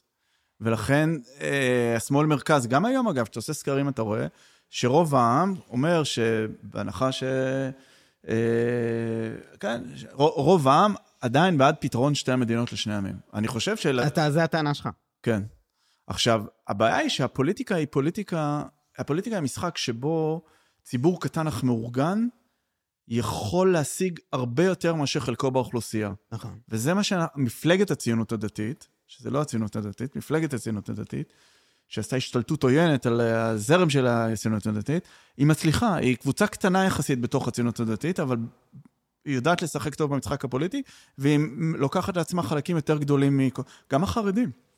גם החרדים יודעים מצוין נכון. לשחק את נכון. המשחק הפוליטי, ומצליחים להעביר לעצמם חלקים שהם יותר גדולים ממה שלכאורה היה מגיע להם, וגם על זה אגב המחאה היום, כי אנשים הבינו, אנחנו לא טובים בזה, החילונים. כן, כי הח- החילונים הם ציבור רחב ולא מאורגן. כן. ובעצם עכשיו יש פה איזו התארגנות, לאו דווקא חילונית, כי אתה רואה בהפגנות גם הרבה דתיים. אה, את- אני חושב שמה שמאפיין את האנשים זה הליברליזם. זה הרצון לחיות חיים מתונים, לא חיים קיצוניים, כן? אה, תראה, אני חושב שאולי זה יעזור אה, לחשוב על עצמנו בשני ממדים. יש לנו את הממד האידיאולוגי שלנו, איפה אתה בשמאל ימין. אני למשל בממד האידיאולוגי, בשמאל העמוק. אבל יש גם ממד אחר, שהוא הממד של החיים עצמם, האם אתה קיצוני או מתון. ואני תופס את עצמי בשמאל העמוק בממד האידיאולוגי, אבל בממד הפרקטי במק... במקום מאוד מתון. מקום מאוד אולי. זו בעיה. מה? אולי זו בעיה שלשמאל העמוק אין נציגים לא מתונים. אה, אני לא יודע, צריך לחשוב על זה, אבל אני רוצה להגיד לך שיוצא לי לפגוש הרבה אנשים, בתקופה האחרונה יש אה, מקום מופלא בירושלים מול הכנסת שנקרא מעל ההסכמות. ממליץ לאנשים ללכת לבקר אותם. אה, יש שם באמת אנשים מכל הצבעים והגוונים, שחלקם בימין העמוק, חלקם בשמאל העמוק, אבל הם כולם מתונים. מה זה אומר מתונים? מתונים זה שהם מוכנים לוותר קצת על האידיאולוגיה העמוקה שלהם בשביל החיים במשותף. עכשיו, לא ממקום, כמו שאנחנו רואים עכשיו, שכל אחד מנסה לכופף לשני את היד. לא. אלא ממקום שכל אחד מרכין את ראשו קצת בשביל הטוב המשותף. וזה מה שמאפיין את האנשים שם. ואני חושב שזה נכון לגבי 70-80 אחוז מהאנשים. אנשים מוכנים קצת לוותר מהאידיאולוגיה המאוד צודקת ומוצדקת שלהם בעיני עצמם.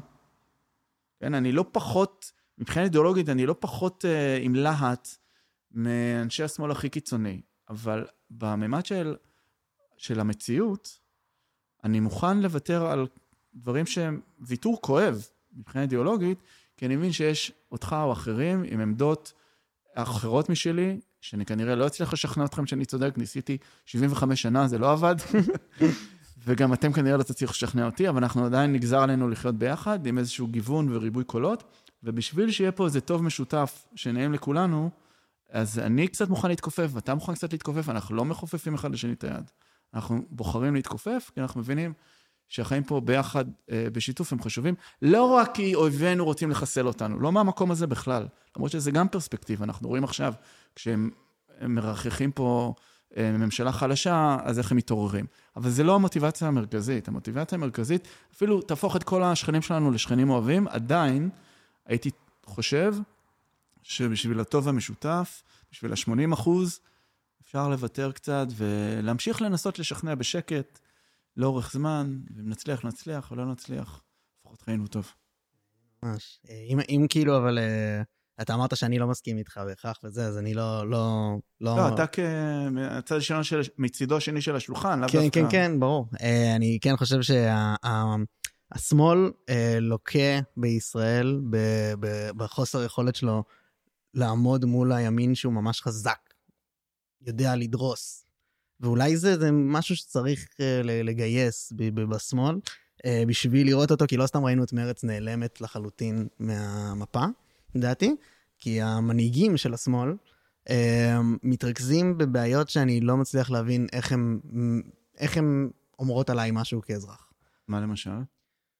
אמ, לא בא לי לזרוק אה, ולהיות מאוד לא politically correct, אבל לצורך העניין, במצבים כמו שאנחנו נמצאים בהם עכשיו מבחינה מדינית, ומה שאמרת על, ההתנח... כאילו, על ההתנחלויות וזה, אלה באמת לדעתי, סליחה, אלה הבעיות הכי קשות שלנו באמת, העניין עם האפרטהייד והמצב בעזה, שאנחנו למעשה אחראים עליו, ואנחנו, בוא נגיד, רוב העולם, הקרדיט שאנחנו צריכים... אה, אה, לא הקרדיט, הדין וחשבון שאנחנו צריכים לתת לעולם הוא על הדברים האלה, שזה מה שרוב העולם רואה.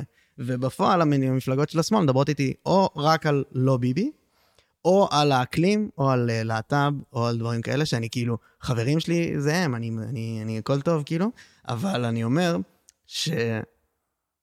נתת דוגמת החרדים ואת היהדות הציונית, אני, אני חושב שהם, הציונות הדתית, הם סוחפים אחריהם לא סתם אנשים, הם, הם אנשים שיודעים לדאוג לקבוצה שלהם מאוד, מאוד מקשיבים למה הקבוצה שלהם רוצה, מה היא רוצה שיגידו, מה היא רוצה שלא ייתנו שיקרה, והם פשוט כן. עושים את זה. כן. ואנחנו, כאילו, אני אומר בתור תל אביבי, אני אפילו לא, לא מזוהה עם איזה משהו בהכרח במפה הפוליטית, אני רוצה שיהיה טוב לי ול... ל- לחונטה שלי אפילו בישראל, ואני לא יודע ל- למי להצביע בשביל זה. כן. אתה מבין? אני לא חושב שיש ממש מישהו. תראה, השמאל הקים את המדינה, והוא בראש של ממלכתיות.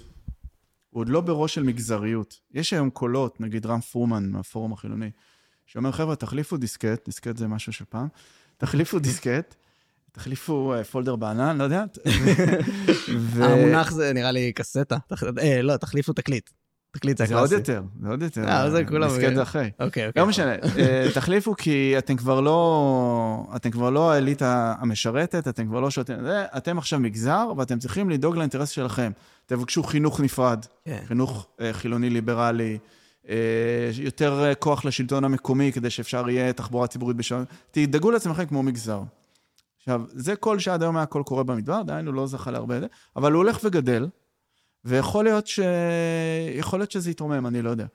רוב השמאל עדיין תופס את עצמו, כן, גנבו לי את המדינה, תופס את עצמו כאני ממלכתי, אני דואג לכלל האוכלוסייה, לא רק לעצמי. אה, ובגלל זה המאבקים לא ממוקדים ב... קשה גם להאשים אותו אחרי רצח רבין. זה באמת אולי הגניבה של המדינה. כן, כן. עכשיו, אני אגיד לך את האמת, אני בעצמי קרוע.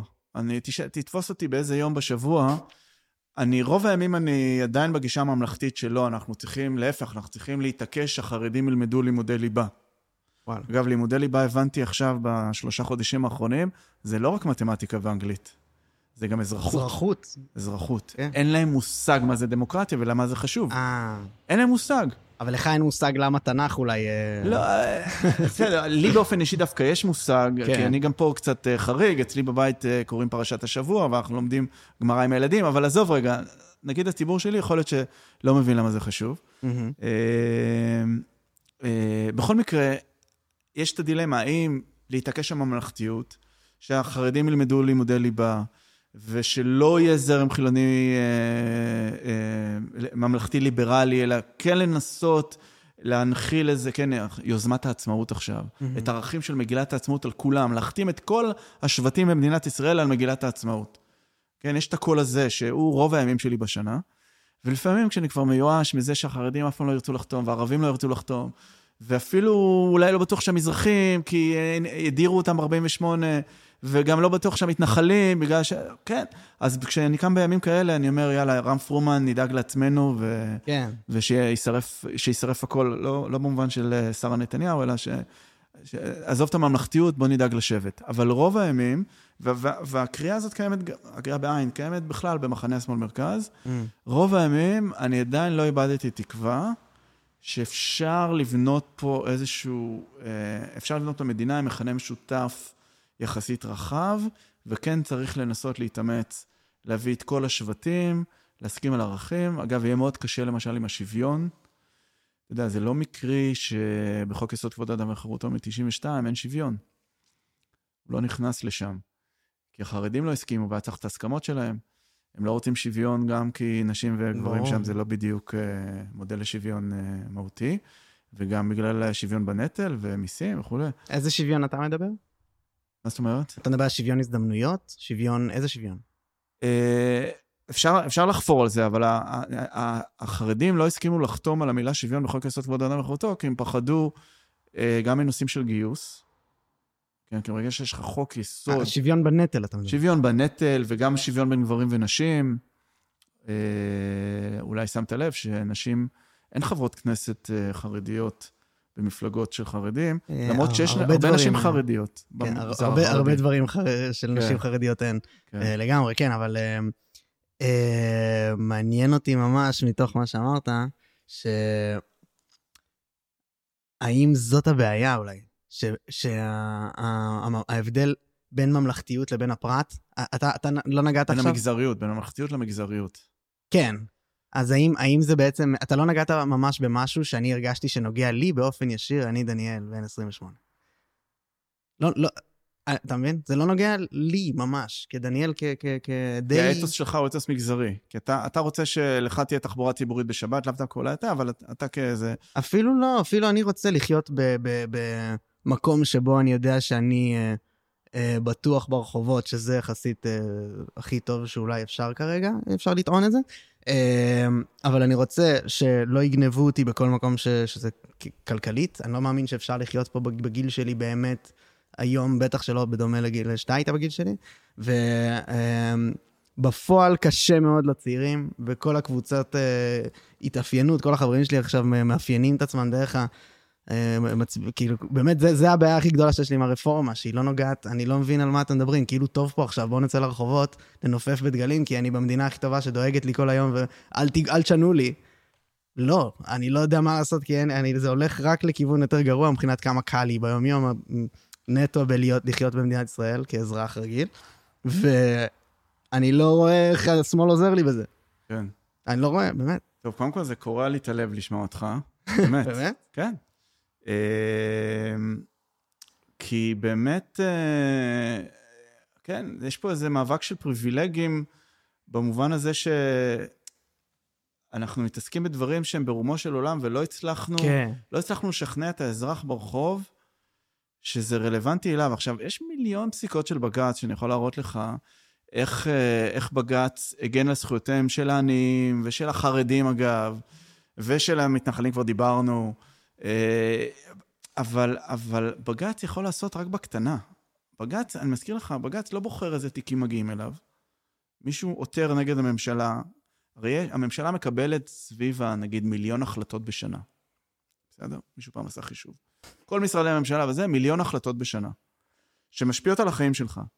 בג"ץ יש לו עשרת אלפים עתירות בשנה, ש-90% מהן לא קשורות בכלל לדברים האלה, אלא קשורות כל מיני דברים, סכסוכים טיפשיים. אז אנחנו מגיעים על נגיד אלף עתירות בשנה כנגד הממשלה, מתוך מיליון. Mm-hmm. אלף מתוך מיליון זה אלפית. זה, זה עשירית האחוז שבג"ץ יכול לתקן את מה שהממשלה עושה. זאת אומרת, לצפות מבג"ץ שיושיע אותך ביומיום זה פשוט לא ריאלי. לא, מהממשלה אני מצפה. כן, אבל כן. רק שתבין כאילו כמה לממשלה קשה, אפילו עשירית אה. האחוז הזה, אפילו זה מטריף אותה. כן. זה קצת מזכיר את, את הסיפורים, עבר, לא מזמן היה פורים.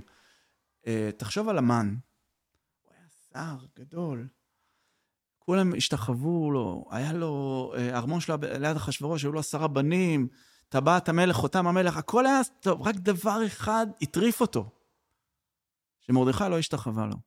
יהודי, אתה יודע, הבזויים האלה, אחד לא הסכים להשתחוות לו. וזה הטריף אותו. בכל התמונה המושלמת של החיים שלו, הייתה נקודה אחת שחורה, ועל זה הוא איבד את הכל. על זה הוא איבד את הכל. וזה קצת דומה למה שקורה פה עכשיו. 99% מההחלטות שלהם, אי אפשר לעצור, הם יכולים לעשות מה שבא להם, כל ממשלה.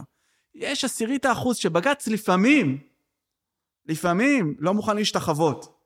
ועל זה הם עכשיו אולי הולכים לאבד את הכל. כן. זהו, אז לא עניתי לך על ה... אז, אז, כן, לא ממש. אבל לא, אני מבין, אני מבין. לא ענית לי פשוט ב... למה זה קורע את הלב, אני מבין שכאילו להיות... אה, אתה, אתה באסה שבאמת לא מורגש הדבר הזה בקרב הציבור הרחב אולי, לא, כן, לא מורגש איפה זה נוגע. התלונה שלך היא לא יכולה להיות כלפי בית... זה, מה, אני היא לא, התלונה שלי היא לא יכולה להיות כלפי בית המשפט העליון, זאת הנקודה שלי. בית המשפט לא. העליון זה עשירית, זה... זה, זה, זה בגלל זה, כן, זה, כן, זה מה שפספסנו. הוא לא יכול להציל אותך, מי שצריך להציל אותך זה הממשלה. ולשם לי אין איפה להצביע. כן. אתה מבין? אין לי מישהו להחליף, אני רק לא ביבי, רק לא ביבי.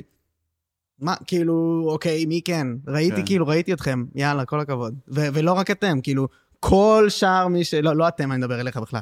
אבל דיברתי כאילו על, על מפלגת, אה, ממשלת השינוי שהייתה וזה, זה כאילו, אני לא מרגיש הבדלים ביום-יום שלי בין זה לבין זה, בכלל. כן. אתה מבין? אז אני לא רואה על מה נלחמים בכלל. תראה, עוד פעם, זה, זה קורע את הלב, כי זה לא אמור להיות ככה, ואני זוכר תקופות של ממשלות תפקדו שלוש שנים. בשלוש שנים יש לך סיכוי לעשות משהו. כן. אבל כשיש לך, אנחנו חיים בתקופה מטורפת. כן. כשיש לך חמש מערכות בחירות בשנתיים וקצת, כן. הממשלה לא יכולה לעשות כלום חוץ מלשרוד. חברי הכנסת כל הזמן בקמפיין. עכשיו, מה זה קמפיין?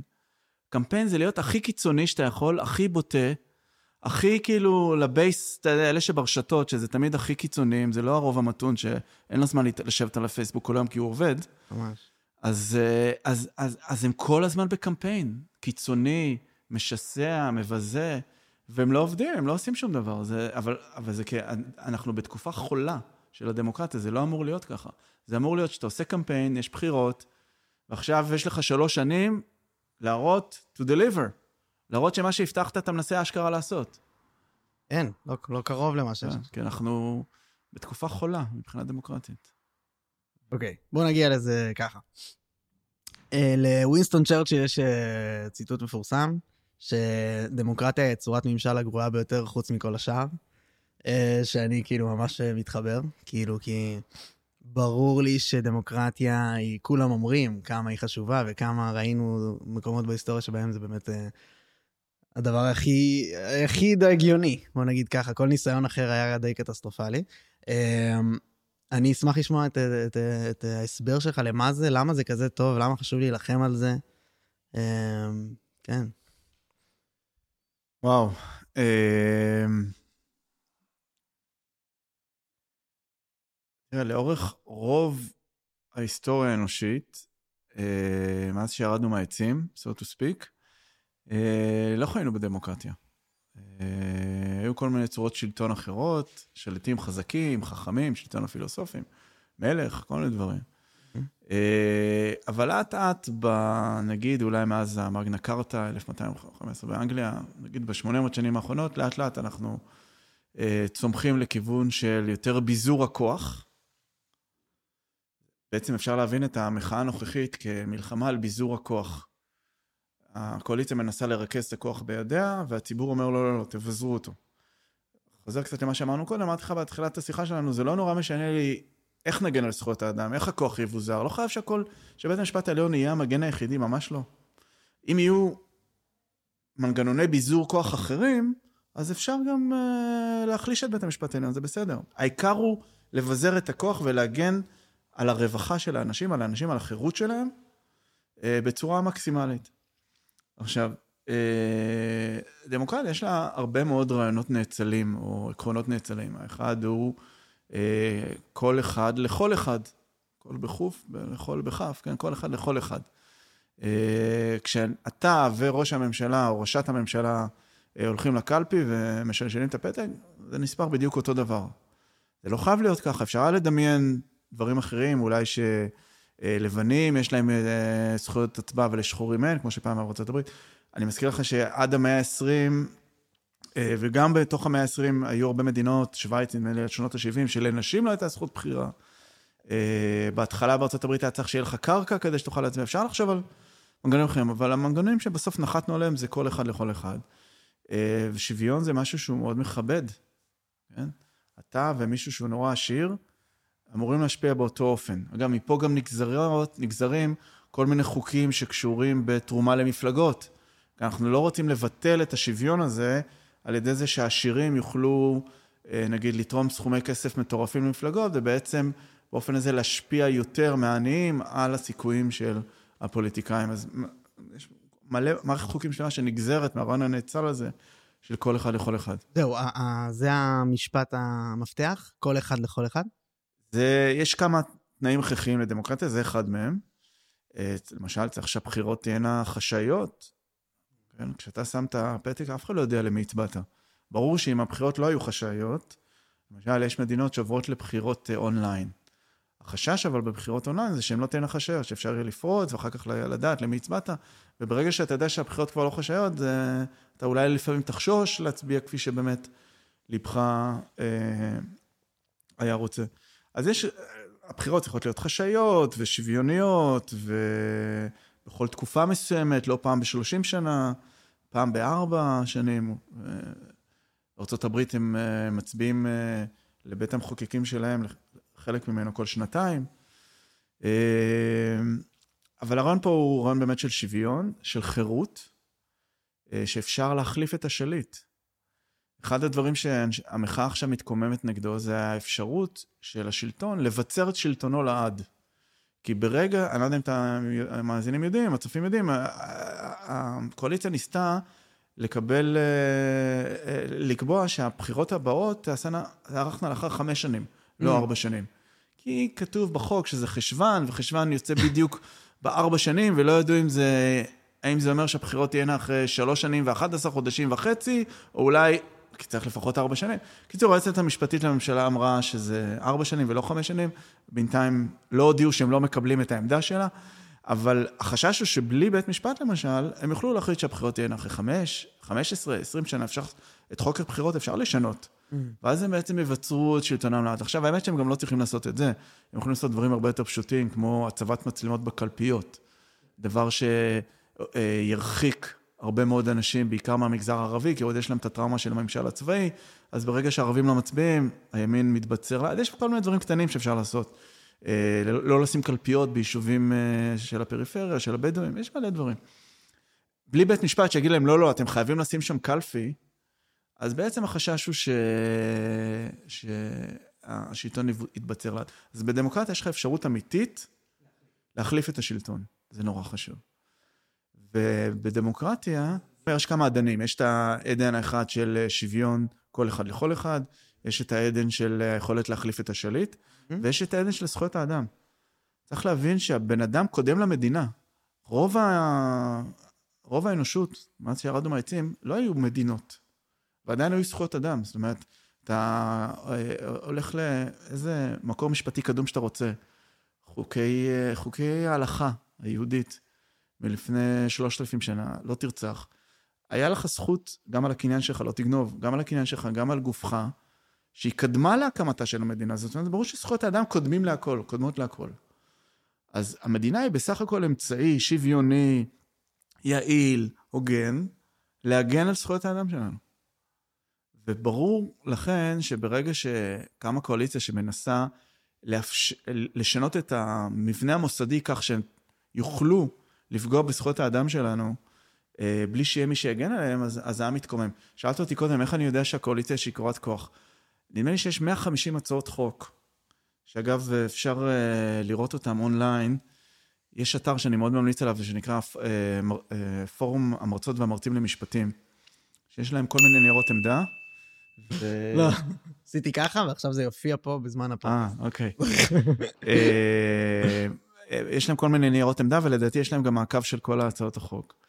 אז אתה מסתכל על הצעות החוק, אז חלק הגיעו לתקשורת, שנשים לא תוכלנה להסתובב עם חולצות קצרות בכותל, אה, וכל מיני הטרלות מהסוג הזה.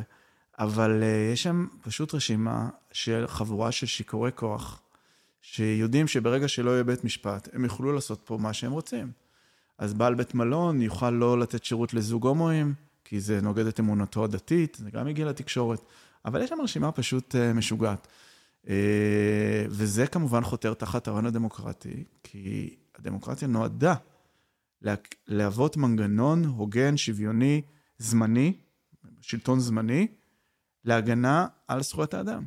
וברגע שאין לך את המבנה הזה של, של ההגנה על זכויות האדם, במקרה שלנו, של מדינת ישראל דרך השתלטות על בית המשפט העליון, אתה בעצם חותר תחת הרעיון הדמוקרטי. אז יש את שלושת המרכיבים. אם אחד מהם נמנע, זה לא דמוקרטיה. הם צריכים ד... שלושתם להיכלל בשביל כן. שזה יהיה דמוקרטיה. אני לא הייתי אומר כן דמוקרטיה, לא דמוקרטיה, הייתי אומר זה דמוקרטיה נכה או דמוקרטיה טוטליטרית או פגומה. אז מה ההגדרה לדמוקרטיה? בגדול דמוקרטיה זה שלטון העם, דהיינו, mm. הרוב שנבחר אה, מנהיג את המדינה בלי לדרוס את הזכויות של המיעוט. זה הרעיון. בגלל זה אמרתי, אף אחד לא כופר בזה שהימין ניצח בבחירות. Mm. לימין מותר ואולי אפילו חובה. לקחת ימין. את הרכב ימינה. חובה, כי זה האג'נדה שלו, על זה הוא נבחר. אני אומר את זה בניגוד לעמדות שלי, למי שעוד לא הבין. אה, אבל אולי אפילו חובה עליו לנהוג ימינה. אבל החובה הזאת היא מבלי לדרוס את הזכויות של המיעוט. כי זכויות האדם קודמות, גם היסטורית וגם מושגית, למושג של מדינה. אלפי שנים לפני שהייתה מדינה, היו זכויות אדם. אוקיי. זה הבסיס. זה הבסיס. אז אוקיי, יש, אתה ראית, הייתה הרצאה לא מזמן של אה, יובל נוח הררי, ב, ב, נראה לי הוא עושה אותה בעברית, באוניברסיטה העברית, ראיתי ב, ביוטיוב, מאוד ממליץ למי שלא ראה שיראה. אה, הוא עושה הסברים קצת על מה קורה ולמה זה אה, בעייתי, למה אנחנו חשוב שהרפורמה הזאת לא תבטל את, ה, את האפשרות שלה, שלנו להיות דמוקרטיה בעצם, להגן על המיעוט. ו...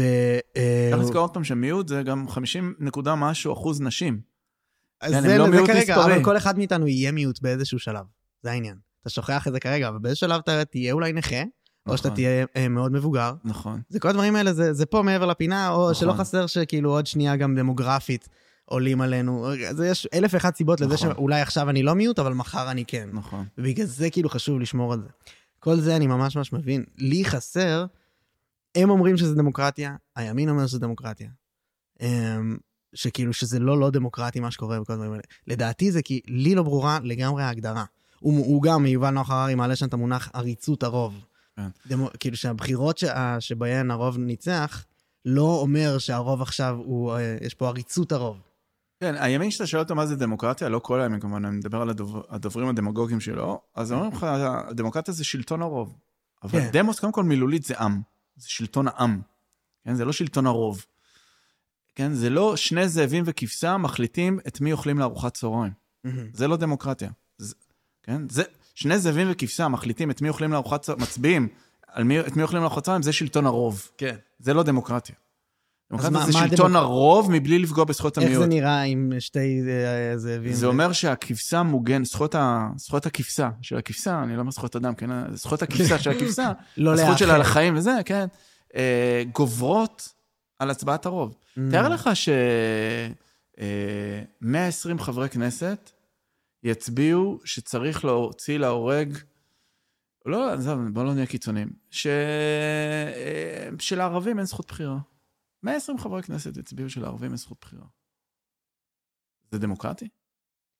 אולי זה לא דמוקרטי, אבל הם נבחרו בעזרת העם לקיים את רצון העם, והרוב של העם ירצה את זה ביום שיהיה 120 כאלה חברי כנסת. כן, אבל תדע לך שבכל המשטרים שהיו דמוקרטיים והפכו להיות טוטליטריים, כן. או דיקטטורים, או פשיסטים, או נאצים, המעבר, כן. המעבר הזה התחיל מדמוקרטיה. זאת אומרת. התחיל מאיזשהו שליט פופוליסט, מנהיג פופוליסט, שניצל את כללי המשחק הדמוקרטיים כדי לקבל את השלטון, ואז לא לאפשר יותר את המשחק הדמוקרטי. וזה לא יכול להיות, יש את המושג הזה שטבע אותו בית המשפט העליון שלנו לפני הרבה שנים, אבל גם כאן אני לא חושב שהוא המציא אותו, של דמוקרטיה מתגוננת. Mm. כן? דמוקרטיה לא צריכה לאפשר למי שרוצה להחריב אותה מבפנים. בית המשפט העליון שלנו עשה את זה בהקשר של אה, רשימה ערבית שרצתה אה, לרוץ לבחירות, אה, עם אג'נדה של מדינת ישראל לא תהיה מדינה יהודית ודמוקרטית. כן. ובית המשפט העליון אמר, דמוקרטיה לא חייבת לאפשר למ- למי שרוצה להחריב אותה מבפנים, אה, לרוץ לבחירות. ואתה אומר, זה בעצם אותו דבר קורה עכשיו עם הימין הקיצוני. כן, זה ברור שאם הם היו רצים עם מצע של אנחנו הולכים להשתלט על הרשות השופטת ולהפוך לרשות אחת, ברור שהיה אפשר לפ- לפסול אותם לפי אה, אה, סעיף 7א ל- ל- לחוק היסוד שלנו, כן? ברור שהיה אפשר לעשות את זה, הם הם לא רצו עם, ה- עם זה בצורה מפורשת. הם אחרי שהם... לא, אה, אבל, אבל, אבל זה כן משקף את הרוב. לדעתי, את מי שהצביע להם.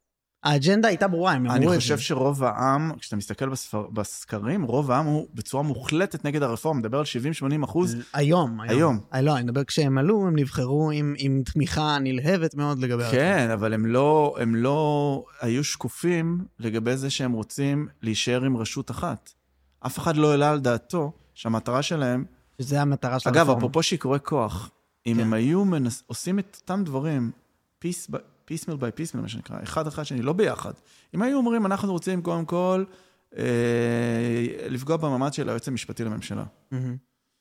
נגיד, לאפשר לשר שלקחת עורך דין פרטי שייצג אותו. זה היה עובר, העם לא היה יוצא לרחובות, בית המשפט העליון בסבירות גבוהה היה מאשר את זה.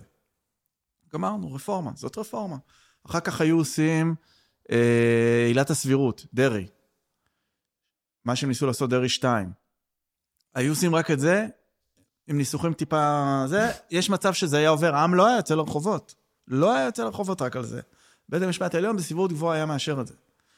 אבל אפרופו שיכורי כוח, זהו. הם עשו את הכל בבת אחת ביחד, כשכל המיני רפורמות האלה הם כולם בכיוון אחד של כוח לרשות המבצעת, Mm. על חשבון כל הבלמים האחרים, בית המשפט העליון, הייעוץ המשפטי שהוא גם בלם. העם יצא לרחובות, אבל איך, איך, שיכורי כוח. כאילו, זה נשמע כמו ההסבר היחיד שאתה רואה ללעשות את הדברים שהם עושים. אני חושב שאם תשאל אותם למה הם עשו את זה, א', הם יגידו לך טעינו, אבל חוץ מזה הם מי יגידו זה לך... הם? אה, יריב לוין, רוטמן ואלה. אבל ביבי, אה, ביבי בטוח מבין שהם טעו. וואלה. ברור, אוקיי. ברור. אני חושב, אבל מה שהם יגידו לך להגנתם, זה שבמדינת ישראל, מה שאתה לא עושה במאה הימים הראשונים, אחר כך כבר אי אפשר לעשות, כי אה, הקואליציה מתחילה להתנדנד וזה, וצריך לעשות את הדברים במאה הימים הראשונים. זה אני חושב מה שהם יגידו לך, שאם היינו נתקעים לא היינו מספיקים, אבל הנה, זו בחירה ש... אבל אני עדיין מקווה שנצא מהמשבר הזה במקום יותר טוב. אני לא הבעתי תקווה, להפך. אני... לא, נשמע ממש שאתה אופטימי ודי אה, מסתכל על זה אחורה. אה, אתה יודע, יש כיום שיחות בבית הנשיא, רק התחילו, אה, חברי, לכולם יש את ה base, שה base הוא תמיד קיצוני. ה base, אגב, בשני הצדדים לא רוצה לראות פשרה. כן. לא ה base מימין, הקיצוני, ולא ה base משמאל. הם רוצים הכרעה. הכרעה. שני הצדדים, שבעיניי זו טעות. יש פה הזדמנות להגיע... אגב, עכשיו אני אדבר רגע על המחנה שלי, של הצד הליברלי. מבחינה דמוגרפית, זו אולי הזדמנות אחרונה להגיע לאיזושהי הסכמה רחבה כלשהי על המדינה הליברלית. דמוגרפית אנחנו הולכים ומצטמצמים. בואו נתפוס את ההזדמנות הזאת, להגיע להסכמה רחבה, כי אני לא יודע מתי, האם ומתי תהיה הפעם הבאה שאפשר יהיה לבצר את הזכויות הליברליות שלנו. כן. לדעתי יש פה קוצר ראות, אבל אני בדעת מיעוט בעניין הזה. זה אולי אה, באמת ההזדמנות האחרונה להגן על עצמנו כביכול מעריצות עתידית או משהו כזה שבאמת כן. יכול לקרות. כן. אה, אבל אני רוצה להחזיר אותך שנייה רק לדמוקרטיה, ל- למונח עצמו. אמ, אם אתה יכול לעשות לי הבהרה נוספת, רק על איך, איך כאילו ה... הלפני-אחרי של מדינה דמוקרטית ומדינה לא דמוקרטית? אתה מבין? מה, מה, מה הדבר שנשבר, שכאילו, עלה, בלעדיו זה לא יכול להתקיים? למ, ולמה חשוב להגן על זה? הדבר הכי חשוב, אני חושב, במדינה דמוקרטית, חוץ מהבחירות, שבאמת אי אפשר לדמיין מדינה דמוקרטית בלי בחירות חשאיות, שוויוניות וכו'. כן, כן, כמו שמעניין. חוץ מבחירות, זה אה, מנגנוני הגנה כלשהם על זכויות האדם. אמרתי עוד פעם, כמה פעמים, זה לא חייב להיות בית המשפט העליון, זה לא זה חייב להיות... העיקר, אבל, אתה אומר. זכויות אדם. ברור, זכויות האדם זה, זה קדם למדינה. מדינה זה בסך הכל איזשהו מנגנון פוליטי שנועד להגשים מטרה יותר רחבה, וזה העושר והחירות והמשמעות והאוטונומיה של בני אדם. כן? כפי שצ'רצ'יל אמר, זה, זה לא מושלם, אבל זה יותר טוב מכל האלטרנטיבות. כן. אם היית בא אליי ואומר לי, תשמע, יש לי רעיון אחר, איך אפשר לאפשר לאנשים חירות ושוויון ואושר והגשמה עצמית ואוטונומיה וכו', לכתוב את סיפור חיים כמו שהם היו רוצים, אה, בשיטת משפט, משטר אחרת, הייתי הולך על זה. אגב, יש כל מיני רעיונות נורא מעניינים במדעי המדינה. למשל, יש אנשים שאומרים, למה שלא נגריל את ראש הממשלה? כן, זה נשמע הזוי. נכון? כן. להגריל את ראש הממשלה.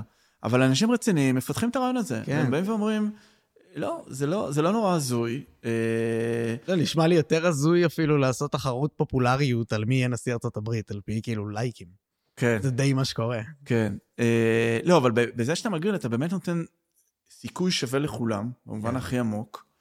אה, כמובן צריך שהמוסדות יהיו ערוכים לזה שמגיע פתאום, אה, אה, לא משנה מי, מאיזשהו יישוב שזה, ופתאום עכשיו הוא ראש הממשלה. אז המוסדות צריכים להיות אחרים. זה לא יכול להישאר באותו אופן, אבל, אבל אנשים רציניים מפתחים את זה. אה, אני אגב מזכיר שיש אה, שיטות משפט, למשל בארצות הברית, היה באנגליה, שהשופטים מוגרלים. מה זה אומר השופטים מוגרלים? שיטת המושבעים. מה זה כן, שיטת מושבעים? ג'וי, זה שאנשים מקבלים יום אחד בדואר הזמנה, בוא תהיה שופט. כן. אז פה אנחנו אומרים, מה, להגריל שופטים? זה נראה לנו נורא מוזר, אבל יש מדינות, כולל ארה"ב, ששם זה עובד. אז, אז זה נכון, המשפט בארצות הברית לא נראה כמו משפט בישראל. כל מי שרואה את הסרטים של ה... כן, שיש בהם איזשהו משפט בארצות הברית, זה לא דומה לאיך שמתנהל משפט בישראל. אז המוסד הוא שונה קצת, אבל הוא מגשים את אותו רעיון, שאנשים עם סכסוך, או אנשים פושעים, יקבלו משפט צדק, כן, כן. זה, אין רק שחשוב- דרך אחת. אז חשוב לנו להגן על זה, על, על היכולת להגן על זכויות אדם. כן. שבראשן בעצם- החירות, כן. שבראשן החירות, כמובן הזכות לגוף, לחיות. כן, בלי בלי עינויים, זכות לחיים כן. בלי עינויים, החירות, כן. וואו. וזה, למה שישימו את זה בסכנה? זה, אתה אומר, שיכורים מכוח. כן, ברגע שיש לך תפיסת עולם שמרנית, שלמשל, בוא ניקח דוגמה של נשים. בתפיסת עולם שמרנית, אה, נשים יש להן תפקיד שונה בחברה מאשר בתפיסת עולם ליברלית. הם, התפקיד שלהם זה להביא ילדים, לדאוג לתא המשפחתי, הן לא צריכות להנהיג, הן צריכות לשמור על צניעות, להתלבש בצניעות. אה, שמרני מאוד מכליל. אה, מאוד מכליל, סטריאוטיפי, אבל לא, אז זה... זה- אז זה- כמו זה- כל ההכללות, לא, עובד לא רע על 70% מה- מהמקרים. אני אומר שזה, אה, אין לי בעיה עם ה- עם הסטריאוטיפ שבזה, יש לי בעיה עם זה שזה רחב מדי. זה לא כל השמרנים נראה לי. לא, אני לוקח, אני כן? לוקח איזה זרם, ש- אני לוקח, לא משנה, איזה זרם שמרני דתי בישראל. אוקיי, כן? דתי. דתי. אז יש לך עכשיו קואליציה עם תפיסת עולם שמרנית דתית, כן. כן? מהמם. יש, אני חושב, מספר חסר תקדים של חברי כנסת אה, ושרים דתיים בקואליציה. בתפיסת העולם שלהם, אה, שהיא לא תפיסת העולם שלי, יש, אלה, נשים וגברים, אין להם תפקידים זהים. יש תפקידים מגדריים. גברים הם יותר בחוץ, יותר מפרנסים, אה, נושא של הלבוש, משטור הלבוש הוא לא חשוב. ונשים, כל מה שאמרתי קודם, כן? יותר בפנים, יותר בבית, גידול ילדים, הולדת ילדים, דאגה למשפחה, לא צריך לפרנס, לא צריך להנהיג, צריך לדבר בצניעות, אה, להתלבש בצניעות, משטור הלבוש, כל הדברים כאלה, זה תפיסת העולם שלנו. עכשיו, באים הליברלים ואומרים, חיה ותן לחיות, תחיו אותם איך שאתם רוצים, תנו לנו לחיות כמו שאנחנו רוצים, ובואו נשתדל לא להפריע אחד לשני. אז עכשיו כששיכורי הכוח השמרניים נמצאים בשלטון, הם מנסים לכפות את הנורמות השמרניות שלהם על הציבור הרחב. Having said that, אני חושב שהנושא יותר מורכב. זאת אומרת, אתן לך דוגמה, ופה אני מיעוט במחנה שלי, אם לא קול בודד במחנה שלי הליברלי. באים השמרנים ואומרים, אני, כשאני נוסע עם אשתי וילדים למעיינות עין פשחה, אשתי לא מרגישה נוח להיכנס למעיין עם בגד ים כשגברים שמה. עכשיו תבוא ותגיד, כן, אבל אשתך לא מרגישה נוח כי היא בתודעה כוזבת, או כי היא חונכה... למה ו- צריך לתת סיבה בכלל? נכון. אני, לא צריך. אני מסכים איתך, אבל אני רק אומר לך איזה טענות נשמעות. Mm. אני לחלוטין לא, מסכים איתך. אני אני ממש, כן. אוקיי. ברור, אז- נאמר. לא משנה למה היא לא מרגישה כן, נוח, אוקיי. ונניח ש... שזה בא באמת מקום אותנטי אמיתי שאנחנו רוצים לכבד גם. כן? Mhm. או לא משנה, צריך לכבד את זה, זה... לא משנה כן. למה, למישהו. לא, אפשר לחשוב שבעלה אומר את זה, אבל היא לא באמת חושבת את זה. אה, לא, לא, אוקיי, לא, היא חושבת את זה. היא באמת לא מרגישה נוח. אגב, יש גם נשים חילוניות שלא מרגישות נוח להיכנס... אה, מה, חד משמעית, אתה כן. יודע, זה לא- לא מוטל לי בשום ספק. אז הוא בא ואומר, אז, אז למה כשאני יוצא עם המשפחה, ואני כבר לא איזה, אני לא איזה, אתה יודע, מיעוט יהודי במזרח פולין, אני מדינת ישראל, למה כשאני יוצא לטבע, אני לא יכול, אה, אשתי לא יכולה, והבנות המתבגרות, לא יכולות גם כאן להיכנס למעיינות? למה אתם לא מאפשרים לנו? ואני חושב שהם צודקים, אני חושב שהם צודקים. מה זאת אומרת? אני חושב שצריך למצוא הסדרים שהם לא בינאריים, לא אפס או אחד. אה, אגב, היה ניסיון לעשות איזה פיילוט במעיינות עין פשחה, אה, שנעצר בייעוץ המשפטי לממשלה. אה, לדעתי זאת הייתה טעות. מה- מה היא בדיוק? אני לא...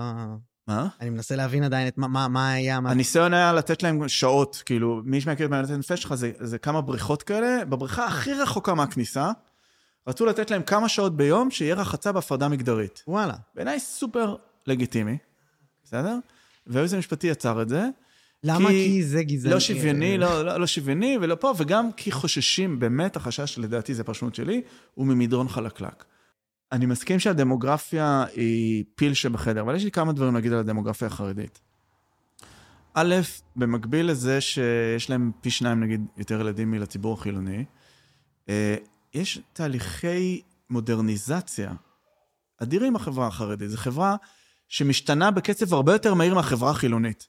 קח את החברה החילונית היום, קח אותך, בחור צעיר היום, וקח בחור צעיר בגילך לפני 40-50 שנה, אה, אתם די דומים.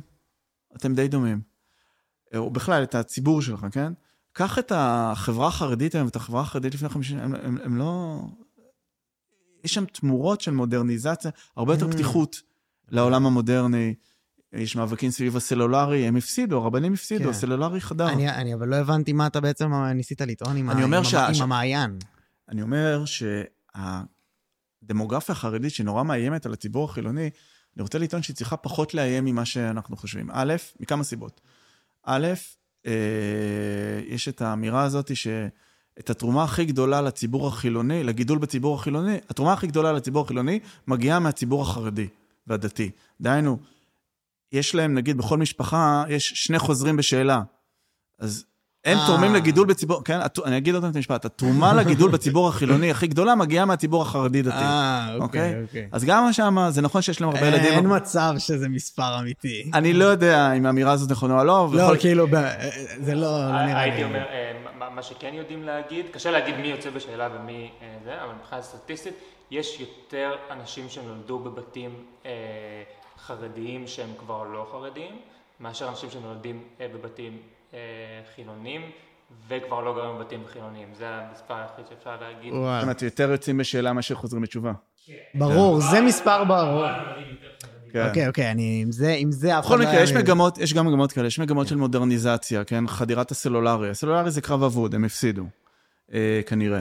אה, אז יש גם מדינות, ש- מגמות שמדינות, יותר ויותר חרדים הולכים ללימודים באקדמיה, אמנם בהפרדה מגדרית, אבל הולכים ללימודים באקדמיה, משתלבים בשוק העבודה, רוצים חינוך ממלכתי חרדי.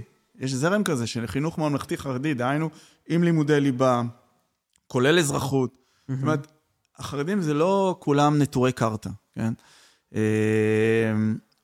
עכשיו, זה ברור שההשתלבות של החרדים במרחב הציבורי תשפיע על המרחב הציבורי. ברגע שכבר היום יש בהייטק המון המון יחסית נשים חרדיות שמשתלבות בחברות הייטק, אז הן באות עם איזה שהן דרישות שלהן, הן מבקשות לא להיות בחדר עם גברים. האם אני אה, מתלהב מזה? לא, אני לא מתלהב מזה.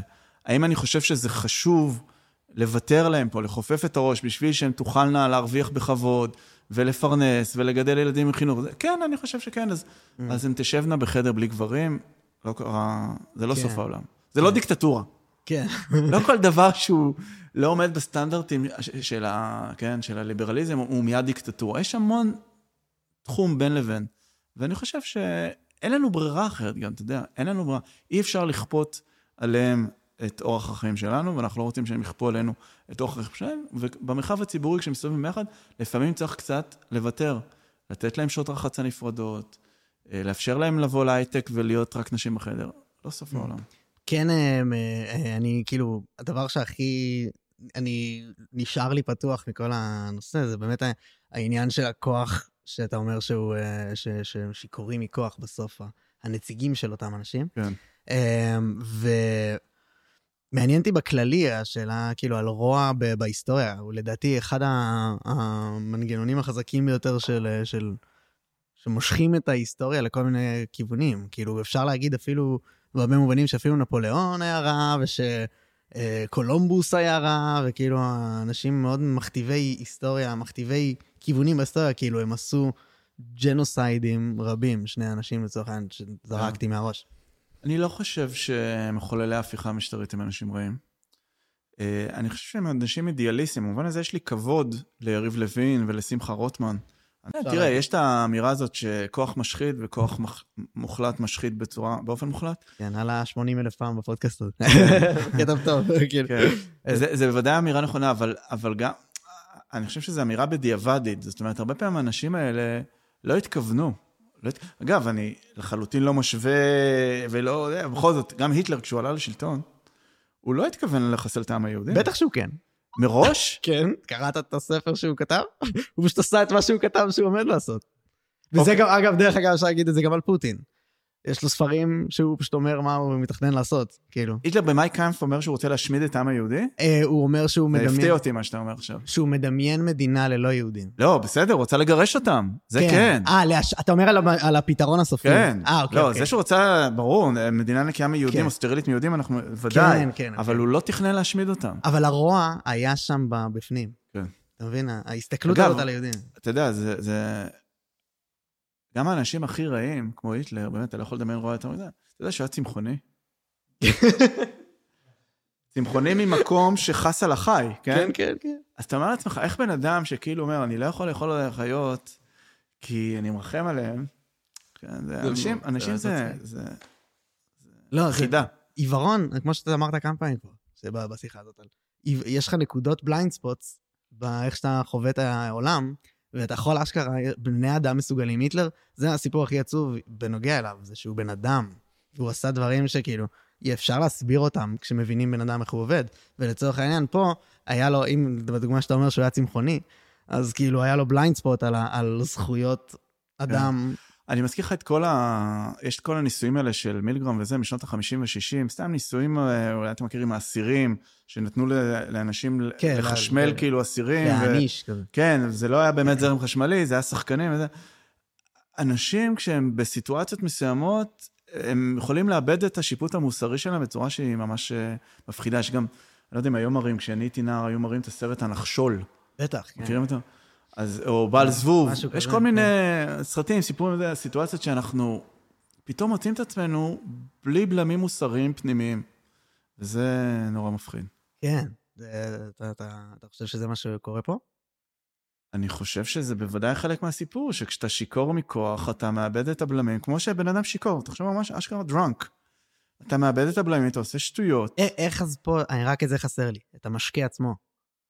המשקה זה, ה, זה, זה, קח, לא יודע מה, קח מישהו כמו שמחה רוטמן, אה, שבמשך הרבה מאוד שנים אה, ניסה להילחם על האג'נדה השמרנית-ימנית שלו. וכתב ספרים, והקים ארגונים, ואף אחד לא ספר אותו.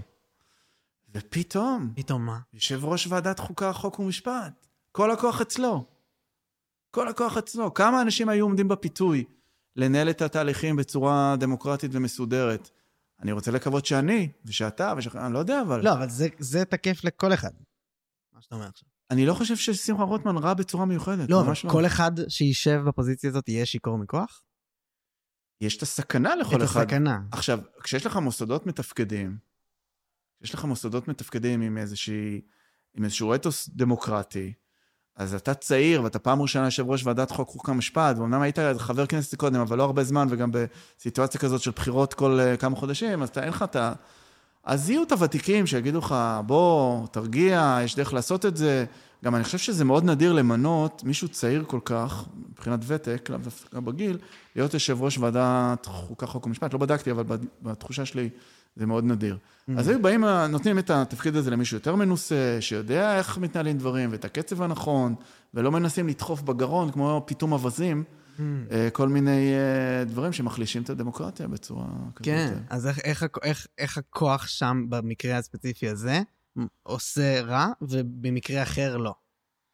אז אני אומר שאני חושב שמה שהיה חסר פה זה אה, איזשהו אתוס של מבוגרים אחראיים, שיודעים איך נעשים דברים. עכשיו, יכול להיות שגם הלחץ... לא, יכול להיות שבלי חוקה, כל אחד שיגיע לפוזיציות האלה, אנחנו.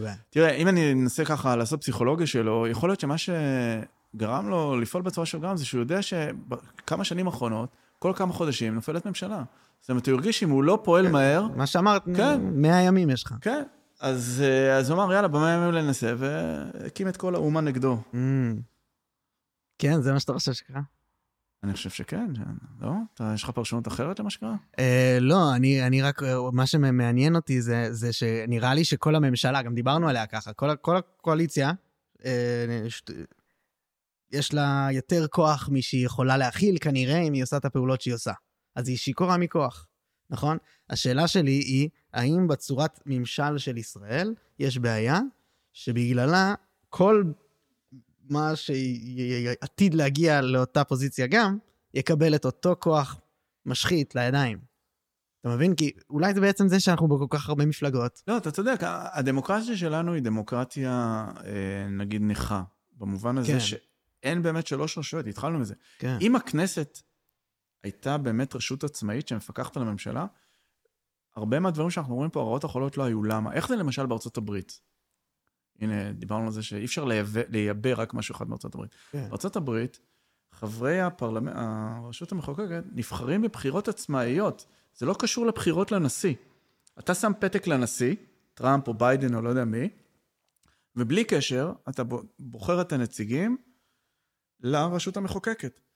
אז החבר כנסת, סליחה, חבר הרשות המחוקקת בארצות הברית, לא חייב הרבה למפלגה שלו. הוא צריך אותם בשביל התמיכה הכלכלית בבחירות הזה, אבל ביומיום הוא, הוא עצמאי. הוא, הנה, תראה כן, הרפורמה נכון. של ביידן על האקלים. קודם הזכרת את האקלים. ביידן ניסה לעשות איזושהי רפורמה באקלים.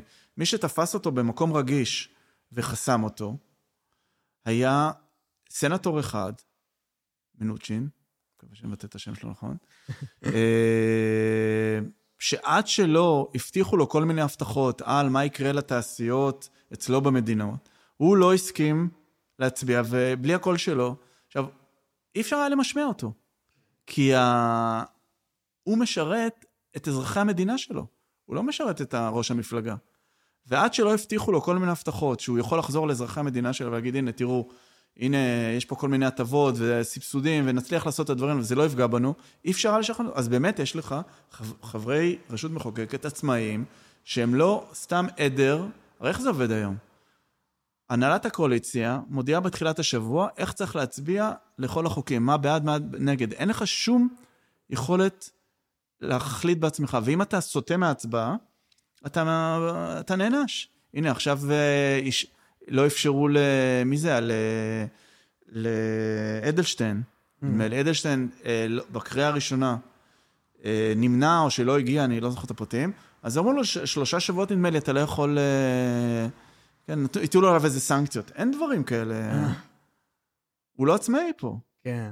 הוא לא עצמאי. אז, אז, אז הדמוקרטיה שלנו מראש היא נכה במובן הזה שאין פיקוח פרלמנטרי עצמאי של הרשות המחוקקת על הרשות המבצעת. חברי הכנסת הם לא עצמאים.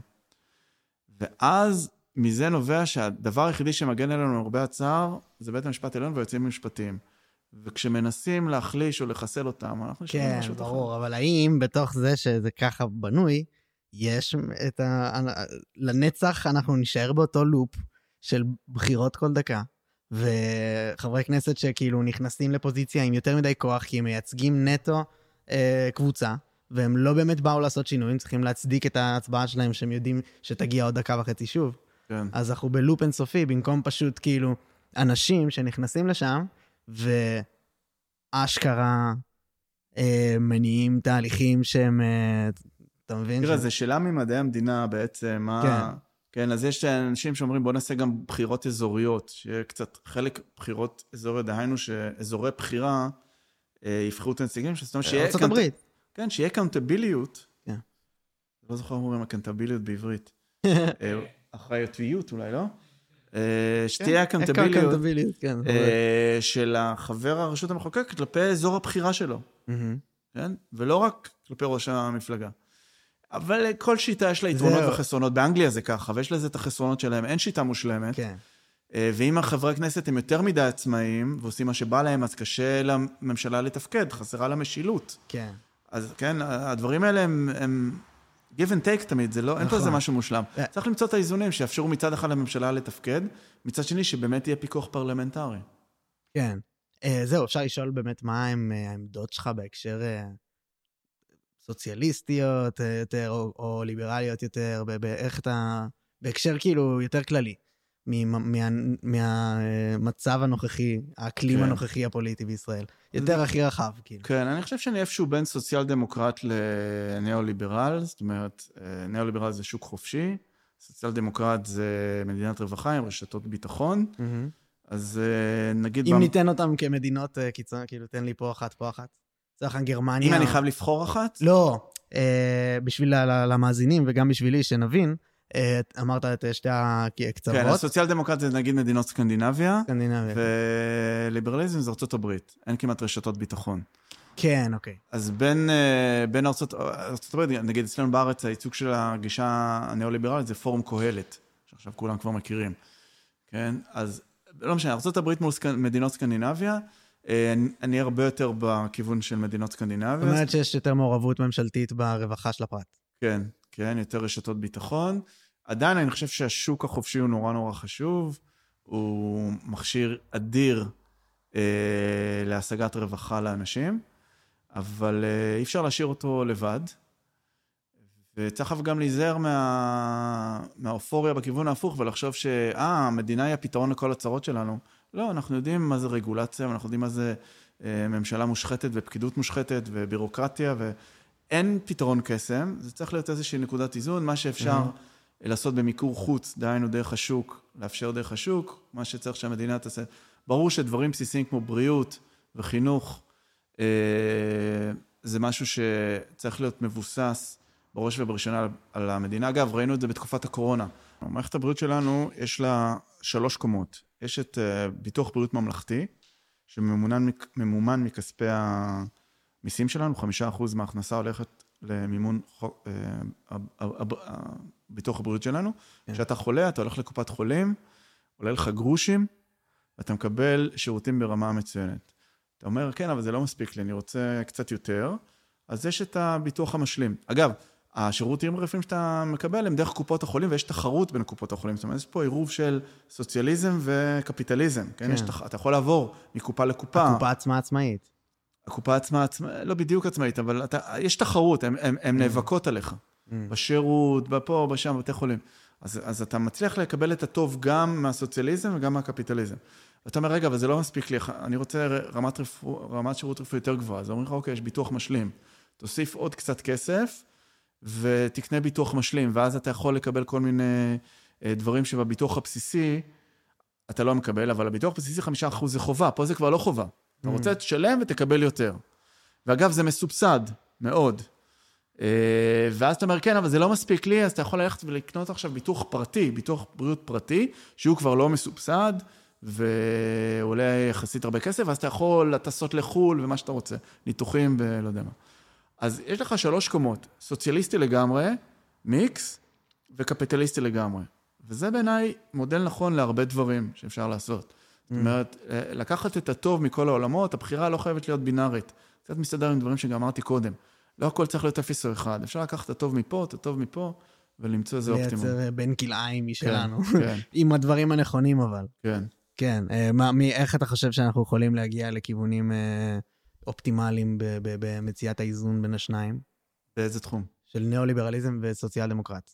אז הנה, אני חושב שלמשל בתחום הבריאות מצאנו את האיזון, אני חושב שמערכת הבריאות שלנו היא מצוינת. לא, אבל אה, אוקיי, איך, איך אבל אה, מגיעים לזה יותר ברמת אה, אה, הנהגה? איך, איך מובילים אותנו לשם? איך אנחנו, אנחנו הפרטים יכולים לעשות משהו ש... אתה מבין, כמו להצביע, לכיוון שיעזור לנו אה, לקחת את זה לכיוונים. כן, אני, אני חושב שכרגע אין לנו כל כך קשב במדינה לדברים האלה. הקשב שלנו כן. הוא כרגע במקרה סביב המצב החוקתי, שזה דבר נורא חשוב, הוא תנאי, כן. במדינה מסוימת זה תנאי להכל, כן? אה, וכשאין לנו את המצב החוקתי, אז אנחנו עסוקים בביטחון. כן. העלייה של בן גביר זה סביב סוגיית הביטחון. למרות שאגב, כשאתה מסתכל סטטיסטית, מדינת ישראל היא אחת המדינות הבטוחות בעולם. היא הרבה בהפרש יותר בטוחה מארצות הברית. כשאתה לוקח את כל הטרור והכל, הרבה יותר בטוח לחיות פה מאשר... מס שוטינגס כאילו בטח. כן. אה, ואפילו, כן, גם רמת הפשיעה שהיא לא מס שוטינגס, אצלנו אין כמעט פשיעה. זאת אומרת, במונ... ברור שיש אנשים שנפרצים להם בבתים וזה, אבל סטטיסטית, הפשיעה אצלנו מאוד מאוד נמוכה. Mm. בדרום תל אביב יחלקו עליך אולי. בסדר, אז כן. יש לנו אזורים, גם בארצות הברית זה לא יוניפורמי, גם נכון. זה לא יוניפורמי, אבל איך שאתה לא חותך את זה, mm-hmm. קח את האזורים הכי קשים אצלנו עם האזורים הכי קשים בארצות הברית, קח את הממוצע הארצי, תחתוך את זה איך שאתה רוצה, מדינת ישראל היא אחת המדינות הכי בטוחות בעולם. וואו. כן. אז זהו, אבל זה מצחיק, כי גם בהקשר של סוציאל דמוקרט, אה, אז באמת אה, המקום הכי, עם הרווחה הכי גבוהה בישראל הוא השטחים, ושם יש גם את המצב הביטחון הכי קשה. אני... מבין מה אני אומר? כן, אני לא ידעתי את זה. תחבורה ציבורית זה 0.9 שקל, משהו כזה. אה, דברים כאלה, רפואה מאוד מסובסדת, הכל שם נורא נורא נורא זול. כן, אני לא ידעתי את זה. לא ידעת את זה? אז לא. המדינה הסוציאל דמוקרטית שלך כן. נמצאת שם. והיא גם, היא לא סתם שם, זה בשביל לעודד אותך ללכת לשם. כן, ברור. לא, ידעתי שיש... אתה יודע, הציבור המתנחלי אה, מאוד אוהב להתלונן על זה שמקופחים ובג"ץ וזה זה, אבל זה ברור שזה הציבור הכי מפונק בארץ, מפונק לא במובן של אה, תנאי המחיה שלהם, למרות שגם, אלא במובן הזה שמפנקים אותם עם תקציבים. כן, לא, לא במובן טוב ורע, שיהיה ברור. כן. לא מפונק כמילת זה, אלא כ... אה, מפנקים אותו. מפנקים אותו, כן. מקבל הרבה, כן. כן, אה, זה ברור, אבל אני לא ידעתי שזה ברמה של 0.9 שקל. אני לא יודע אם זה עדיין 0.9, אולי שווה לבדוק את זה. יכול להיות שזה עלה לאיזה 3, כן. אבל זה כזה. כאילו, אני זוכר, הייתי, היה לי תקופות גם מכינה וצבא וכאלה, הייתי מסתובב שם, גם עם תחבורה ציבורית, אני זוכר, זה היה כאילו מגוחך. אה, אבל זה גם לא רק בזה, אני יודע שזה המצב בכללי, אתה יכול לבדוק את זה בכל כן. תחום. יש 50 אחוז הנחה. 50 אחוז הנחה. כן. ביהודה ושומרון. ביהודה ושומרון, כן. כן, לא, זה ציבור, אה, זה ציבור תכלס פריבילגי. כן, רק אבל הוא משלם על זה מחיר כבד של ביטחון ושל אה, אולי מוסר, אבל כאילו, המצב הביטחוני שלו ממש הכי קשה. אמרת שכאילו בישראל אנחנו כן. באיזה מקום חיובי בהקשר הזה, אז דווקא, אז, אז שם אני חושב לא, ש... כש, אז, אז באמת, כשאני סטטיסטית, אני לא חושב שהסטטיסטיקה שראיתי כוללת את השטחים, זה מעניין, זה מעניין לבדוק. אתה יודע, כמובן שכל רצח פה, הוא כן. עולם ומלואו, ורק... אנחנו פה כמה ימים אחרי כן. רצח שהיה שם, כן. ובאמת, אני לא יודע באיזה סטטיסטיקה הוא נכלל בהקשר הזה. כן, האמת שאני גם לא, אז אני לא רוצה סתם כן. לומר. כן, אה, אוקיי, מרתק. אז... אה, מעניין אותי אה, להיזרק לכיוון קצת אחר, אבל בתוך המחאות שהיו, שממש עכשיו, ואתה גם אה, אה, תומך נלהב שלהן, לפי הבנתי, אה, השימוש בשפחות, מה, מה אתה חושב על זה? על סיפורה של שפחה? ההקבלה הזאת, אתה חושב שהיא קבילה? אתה חושב שזה... אני הרגשתי שזה מייצר הרבה אנטי, אה, אבל, אבל המסר אה, מועבר. כאילו, אם הן צודקות, אללה יסתור. אבל אם לא, אה, כאילו, הגז... ההדף הרגשי שזה ייצר, אולי היה הפוך, ייצר אנטי. תראה, אם השאלה שלך היא עד כמה זה אפקטיבי, האם זה רק משכנע את המשוכנעים, האם זה משכנע את... לא... אני לא יודע. אני לא יודע אם זה אפקטיבי או לא, אם זה גורם... אם זה מביא יותר תועלת מנזק, אני לא יודע. זה לא תחום המומחיות שלי. אה, אני חושב ש... זו שאלה באמת uh, מכשילה. לא. לא, כי... לא מנסה לתפוס אותך פה באיזשהו משהו בכלל. זה באמת, זה נטו כי אני... השיח סביב זה נראה לי חשוב. כי הרבה אנשים לא יודו אולי אפילו, שזה עשה להם כזה וואו. כן. כאילו, אם זה אני אפילו, אם זה מה שאתן עושות, אני לא יודע אם אני חלק מזה. כן. אבל גם הפוך. או וואו, כן. אני חייב לבוא, רגע, שנייה. באתי לך קודם לא שהייתי בפגישה עם חרדים וחרדיות בבית שמש, ואחת הנשים שם, סיפרה, החרדיות, סיפרה שזה נורא העליב אותה. העליב? כן, כי היא אומרת, אתם הרי במצב הכי גרוע שאתם מדמיינות, כולכם תחיו כמוני. וואו. ו- ואני שפחה? עכשיו, אתה יודע, אני כאילו... I was speechless. כן. כאילו, פתאום הבנתי את הכאב שלה, כן? זה העליב אותה, ואני מבין את זה. אז, אז אני מאז קצת יותר אמביוולנטי לסיפור הזה של השפחות, כי יש פה איזה תיאטרון, שכמו כל תיאטרון, הוא לפעמים, אה, כן, אוונגרדי, הולך לקצה, נועד לעורר מחשבה, אולי אפילו סאטירי. אה, ולהעביר איזה מסר של, זה הכיוון שלוקחים אותו פגיעה בנשים. אני לא חושב שיש מישהו שחושב, אפילו בקרב הקבוצה הזאת של המחאה הזאת, שחושב שמחר בבוקר זה מה שנראה פה, אם חלילה המהפכה, זה לא. אני חושב שהוא... תגיד, אני תגיד. חושב שזה קצת לא הוגן לבקר אותו ב- לא, בצורה- גם בסוף אנחנו שני גברים לבנים מדברים בכלל על הנושא הזה, שזה כן. כבר מצחיק. כן. אה, אבל כן, אבל, אבל בתוך זה. אני חושב שהביקורת יש בה משהו קצת מיתמם, כי אני לא חושב שמישהו מתכוון, ש- כפי שאמרתי, מחר בבוקר זאת המציאות הדיסטופית שנתעורר עליה. לא. יש פה איזו הצגת תיאטרון שנועדה לגרום לאנשים לחשוב, לתפוס את הקשב, להבין את הכיוון הכללי. אבל אולי זה לא סימפטום של התופעה הרחבה יותר, שהיא הגזמה? כן, נכון. אנחנו חיים בעולם שבו אה, אתה, אתה, כדי לתפוס את הקשב אתה צריך לדבר בבוטות, אה, לצרוח, תראה את אה, שרת ההסברה. נכון, נכון, כן, אתה צודק. נכון. צודק. האם הייתי מעדיף שאפשר יהיה לדבר, כן, אבל מה לא? כי אוקיי, וזה זורק אותי באמת לצד השני. שאני ראיתי את ביבי באחד, דווקא לפני העצירה של המהפכה, היה לו פשוט משפט, שיסלחו לי המאזינים האוהבים שלו, אני לא יודע, אבל שהיה נורא אורוולים. אה, ג'ורג' אורוול כאילו כזה, נורא אה, דיסטופי, אני לא יודע, כאילו של שיא הכי הגזמות שבספרים הכי, הכי מצחיק, הכי ציניים בנושא הזה, אפשר לכתוב אותם, זה שהוא אמר, אה, הסכנה עומדת בפני, בפני עם ישראל כרגע, היא שלושה דברים, האיום האיראני, הגל הטרור והאנרכיה ברחובות.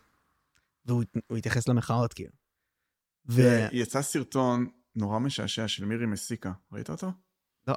לא. מירי מסיקה הפיצה אתמול סרטון שבו היא מתנצלת בפני ביבי ובפני הממשלה על זה שהיא מפגינה, כי היא עכשיו מבינה שבגלל ההפגנות כן, מגיעים כל פיגועי הטרור, כן, כן. והיא לוקחת אחריות, וזה השמטה, והיא נורא מתנצלת. עכשיו, זה שופך מצחוק. כן, אה, ההיפוך תפקידים הזה, כן? יש לך את המנהיג שמאשים את העם. כן. והעם לוקח אחריות, בניגוד אבל- למנהיג, העם לוקח אחריות. ותוסיף לזה את הכיבוס מילים. של להגיד שלשים לצד שלושת, הד- שני כן. הדברים הכי נוראים, כאילו לשים את זה. כן. אני, אני אגיד לך מה, אני לא יודע, אני, אני פחות מתרגש. היה את הנאום של ביל לפני כמה ימים, אז בקבוצות שלי, שקרן בן שקרן וכמה... רמות, בסדר, אני רואה את זה אחרת, אני רואה... הוא היה צריך להתקפל מזה שהוא פיטר את גלנט. כן. הוא לא יכול לרדת מושפל לחלוטין, נכון? הרי הוא ניסה לשכנע את גלנט להתנצל וזה, לא הצליח. הוא היה צריך להתקפל. הוא, איך הוא מתקפל בצורה יעני שמוציאה אותו עוד בסדר עם ה base שלו? ממש, הוא משסה, כן. אבל זה זה- מה שיודע לעשות. זה אמירות, נכון. אמירות קשות. אני כאילו רוצה פה לזקוף, אה, כאילו, אתה יודע, להיות אה, קול אה, ליברלי בין המחנות ולהיות באמת משהו פה זה, אבל, אבל בקטע הזה, כאילו, אנחנו, אנחנו רק בובות, כאילו. אנחנו לא, אנחנו לא חשובים בהקשרים האלה. באמת אני, אני מרגיש. מי זה אנחנו? כולנו. העם עם ישראל, אם הוא יכול לדבר על קבוצה מסוימת ככה, שאני לא מזדהה איתה דרך אגב, אבל אם הוא יכול לדבר ככה על קבוצה, אמ, לא יודע, העמדה שלי, בבעיה. העמדה שלי היא קצת אה, פחות, אה, אני חושב, אתה פחות נבהל אני מהמילים. פחות, אני, אני כאילו אומר, אני מבין את המשחק הפוליטי, הוא צריך לדבר ככה, הוא לא מעליב אותי. יצא לי לדבר עם אה, אנשים ממחאת הטייסים, שבאתי ושאלתי את כל זה בתום לב, אז אתה גם מהסרבנים? ואני חושב שזה היה Mm. מצוין לסרב באותה תקופה, כן? הוא אומר לי, לא, לא, מה פתאום סרבנים? אנחנו לא התנדבנו. כאילו, היה חשוב להסביר לי ש... כן. ואיך הוא קרא לנו סרבנים, והם נורא נעלבו ממנו. לא יודע, אני לא נעלב ממנו. אני באמת לא נעלב ממנו, לא רק כי הוא לא המנהיג שלי, או... לא- כי אני, אני מבין שהוא בסך הכל... כן. לא, לא, לא אני בחרתי בו. אבל אני לא, אני לא נעלב ממנו, אני לא חושב שהוא איזה, אתה יודע, איזה מנהיג שצריך להסתכל על, עליו מלמטה ולחשוב, וואו, מה הוא אמר, הוא קרא לי אנרכיסט, סרבן, לא, לא יודע, לא, לא מזיז לי. אני לא נבהל מזה, אני מבין שיש לו את ה base שהוא צריך לשרת, שזה חלק מהמשחק. אני, אני רוצה לטעון שאתה אולי מפספס את העיקר. יכול להיות. שלדעתי העיקר זה, הש... ה... ה... אני אומר את זה בתור איש מדיה, המחאות טובות לו, טרור טוב לו אולי, אני כאילו, הכל באולי, הכל מבחינה בספקולציה. פוליטית, כן. מבחינה לא, לא רק פוליטית שיצביעו לי, אתם מתעסקים בזה, בזמן שאתם מתעסקים בכל השטויות שלכם, דמוקרטיה וזה, סבבה, מצחיק, אני בינתיים עושה את כל מה שטוב לי. כל מה שדואג, אני דואג לכיסא. כאילו, אפשר להגיד את זה פשוט במילים יותר בוטות, אז יוצא כיסא, אבל כאילו, אני דואג, אני דואג לעצמי. ואני... אה, אתה מבין מה, מה, מה אני אומר? חושב שהמחאות נדנדות, היו שלבים שהכיסא שלו התנדנד, ואולי הוא גם בסוף ייפול. אני חושב ש... שהמחאות האלה זה לא... אתה יודע, זה לא סתם. יש פה אנשים נאבקים על אבל- משהו גדול. אני- יש איזו תופעה כזו של התאהבות במחאה. כן, אני כן. מזהה במחנה שלי. מה זה ההתאהבות הזאת? ממש. זה לא שאוקיי, סוף סוף יש מה לעשות במוצאי שבת. גם קודם היה מה לעשות במוצאי שבת. גם- אני לא חושב. אני חושב שזה משהו אחר. אני חושב שסוף סוף ציבור גדול מצא משהו משמעותי שהוא מעבר לאינדיבידואליזם, מעבר לכמה כסף אני מרוויח ואיזה כן, תוכנית תחושת ריאליטי אני רואה. שייכות זה נורא נורא ברור. תחוש... כן, עם ערכים משותפים. הנה, יש פה מאות אלפים שנלחמים על משהו, כן? אבל אתם מפספסים את העיקר אולי. כי לא משנה מה אתם עושים, אתם משחקים בקקה שלא מספיק חשוב לרווחה שלך. תראה, אני, אני, אני חושב שדמוקרטיה, כפי ש... זה, זה, זה תנאי הכרחי לכל השאר הדברים. זאת אומרת, זה לא ש... אתה יודע, יש לך מדינות כמו סינגפור, שאין שם דמוקרטיה ואנשים נורא עשירים וזה, אבל העובדה היא שרוב האנשים חושבים שחירות... אגב, אתה רואה את זה גם בתרבות היהודית. לא מזמן, מה זה לא מזמן? היום זה חג שני של פסח. כן. כן, לפני שבוע חגגנו חג ראשון של פסח, את היציאה Mhm. מעבדות לחירות. תחשוב שאנחנו כבר בערך שלושת אלפים שנה, בלי קשר אם אתה חושב שהסיפור הזה אמיתי או מומצא. להפך, אם הוא מומצא, זה עוד יותר מדהים. מה, הסיפור יציאת שיציאת מצרים? מצרים, כן? אם הוא מומצא, זה עוד יותר מדהים, שאנחנו שלושת אלפים שנה מצליחים לשמר כן. את החשיבות של היציאה מעבדות לחירות. זאת אומרת, מישהו טרח והמציא סיפור נכון, נכון. כדי להעביר לדורות קדימה את החשיבות של חירות. כן. רק חשוב לי להדגיש את ה... שזה משפט, אה, משפט אה, מצחיק שאתה אומר, כאילו, אני מסכים איתו, אני חושב שזה נכון. על ה... אתה אמרת את זה כי- כי- כדרך אגב, אבל שמישהו כתב את זה. לא, בסדר, אני אומר, זה עוד יותר מדהים אם זה לא אמיתי. אם זה אמיתי, זה גם מדהים, אבל זה עוד יותר מדהים אם, אם זה... זה לא, אני חושב זה- שגם עצם זה שזה כאילו הסיפור הכי, הכי תנכי בעולם, הכי אה, מיתוסי ומיתולוגי, עדיין להאמין שבעצם זה סיפורי עם שהלכו איתנו, זה, ושיש בעיקר משהו, דברים ללמוד מהם, אני באמת מסכים שזאת הדרך הנכונה להסתכל.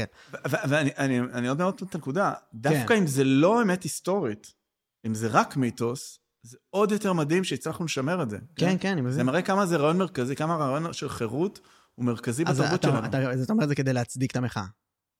אז כן, אז אני אומר, החירות זה ערך נאצל ובסיסי לא רק בתפיסות מודרניות של דמוקרטיה, מהמם. אלא גם בתפיסות מסורתיות של יהדות.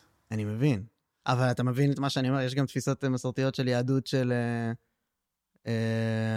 לא, בעצם זה אני לא רוצה תראה, להגיד. יש, יש המון... הבנת אבל מה שאני אומר רק? אה, שמה? שאני רק, מעניין אותי אם, הנקודה עברה, שאני אומר שבזמן שאתה מתעסק בחירות שלך, החירות האמיתית שלך ושל הילדים שלך אה, לא מתממשת.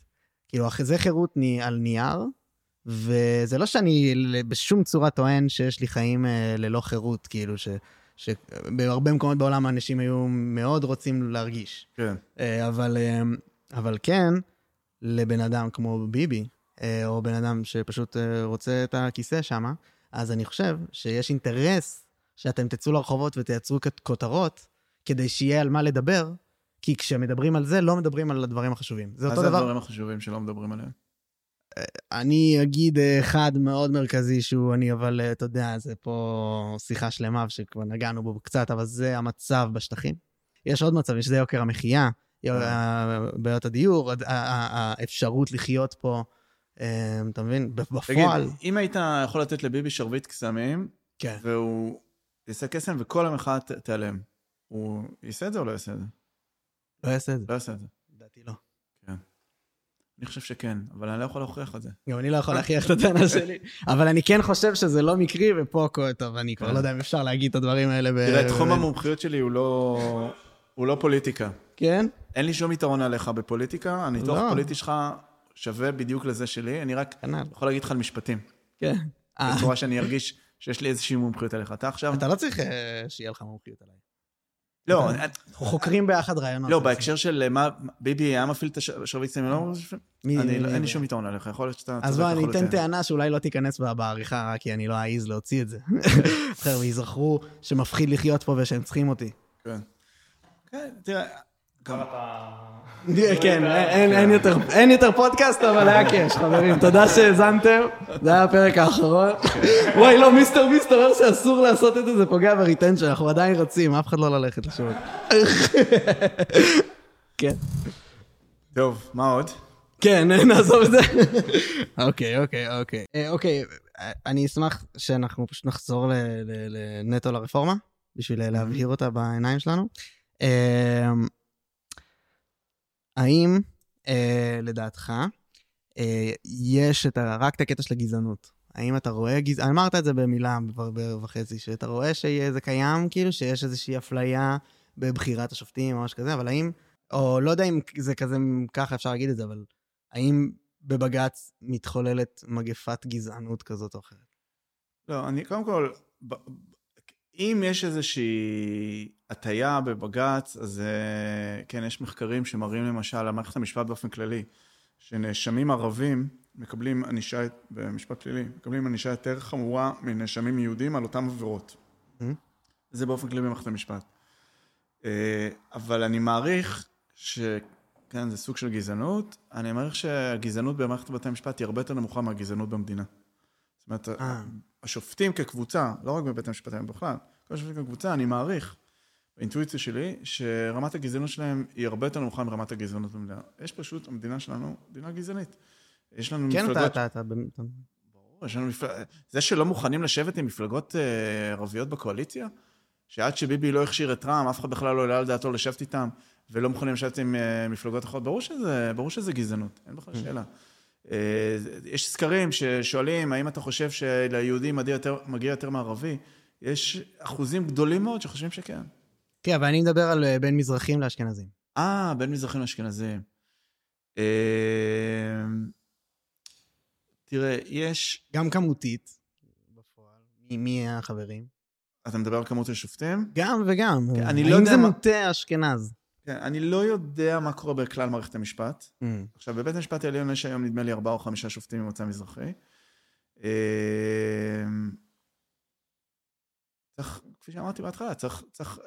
אגב, זו שאלה נורא קשה, כי אנחנו רוצים 50% נשים, אנחנו רוצים אולי 50% מזרחים, למרות שאולי מזרחים זה יותר מ-50% באוכלוסייה, אני לא בטוח. אנחנו רוצים 20% ערבים, האם אנחנו רוצים 10% הומואים?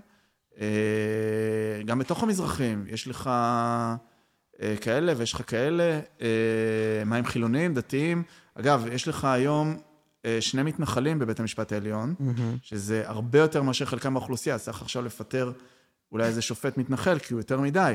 ויש לך ארבעה או חמישה חובשי כיפה או חובשי כיפה לשעבר, שזה הרבה יותר מחלקם באוכלוסייה. צריך להעיף אותם.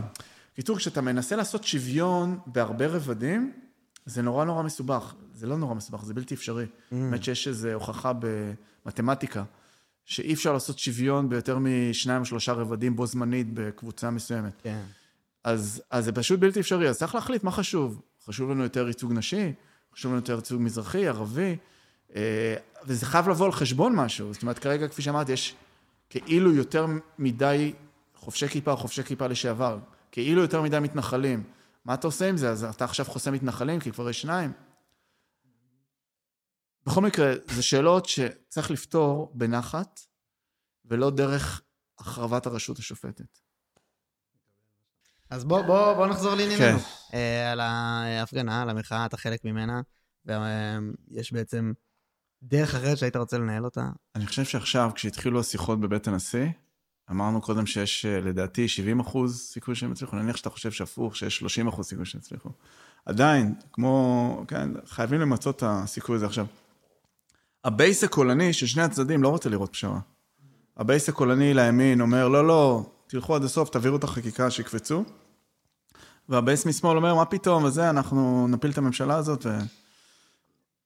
אני חושב שיש 70 אחוז שהיו רוצים לראות אותנו יוצאים מהמשבר הזה עם הסכם. ולכן ההפגנה שהייתי מארגן זה הפגנת אה, עשן, כן, עשן כחול לבן. אתה יודע מה עשן כחול לבן? כשיושבים אה, בוותיקן לבחור אפיפיור, אז הם יושבים, וכשהם בוחרים סוף סוף אפיפיור, יוצא עשן לבן, מכאן הביטוי mm. עד שיצא עשן לבן, כן? ואז כל הציבור בכיכר שלהם יודע שנבחר אפיפיור. אז פה הייתי רוצה שהם ישבו על ההסכם הזה עד שיצא עשן כחול לבן. כי יש אפשרות, אה, אני, אני קצת מכיר את כל מיני מתווי פשרה שרצו. יש מתווים שאני יותר אוהב, יש מתווים שאני פחות אוהב, יש מתווים שאני ממש לא אוהב, אבל זה ברור שזה בהישג יד, זה אפשרי. זה לא יהיה משהו שאף אחד יאהב ב-100%, אבל יש שם לדעתי 70% שהם ווין ווין, ששני הצדדים צריכים לשמוח, ויש 30% של צפרדעים, ש-15% הימין יצטרך לבלוע, ו-15% השמאל יצטרך לבלוע, וזה יותר טוב מאלטרנטיבה. זה אפילו יותר טוב מלהפיל את הממשלה, אני אומר כאיש שמאל. לדעתי זה אפילו עדיף על פני להפיל את הממשלה ולהקים פה... הרי איזה ממשלה תקום? הרי לא תקום פה ממשלת שמאל. תקום ממשלת גנץ פלוס כזאת. ממשלת גנץ פלוס לא תצליח אה, להסדיר פה את המצב החוקתי בצורה משביעת רצון, ויש פה הזדמנות היסטורית לתפוס דווקא את הרוטמנים ואת הלוינים ואת הקיצוניים בימין עם הקיצוניים משמאל, ולהצליח אולי להביא לאיזושהי הסדרה של המערכת יחסים בין הרשויות. אתה רואה את זה קורה? אני חושב שזה אפשרי, יש סיכוי, זה לא מאה אחוז. לא, בהסתמך על המציאות מהשנים האחרונות. שכל דקה וחצי בסוף הממשלה תתחלף, כאילו. לא, אבל אם אנחנו עכשיו מסדירים בחוקי יסוד, כל מיני דברים שנשארו פתוחים, ביקורת שיפוטית, פסקת התגברות, ועדה למינוי שופטים, כל מיני דברים שהם עקרוניים, mm. משאיר, מצליחים להסדיר אותם בחוקי יסוד, עם רוב גדול, מימין ומשמאל, זה בנפיט אדיר לשנים קדימה. תראה, אני עוד מספיק אה, זקן כדי לזכור שב-1990 הייתה ממשלת אחדות בין ימין ושמאל, וניסו לקדם אז את אה, מגילת זכויות האדם בחוק יסוד. המון המון דברים נפלאים, כולל הזכות לשוויון. ואז שמעון פרס אה, הפיל את הממשלה בתרגיל שקיבל את השם התרגיל המסריח, והוא חשב שהוא הצליח להקים ממשלת שמאל על מלא, לא הצליח, קמה ממשלת ימין חרדים. בממשלת ימין חרדים הזאת ב-1992, הם חוקקו את חוק יסוד כבוד האדם וחירותו, דן מרידור היה שר המשפטים, אבל החוק יסוד הזה כבר היה רזה מאוד, הרבה יותר רזה ממה שאפשר היה ב-90.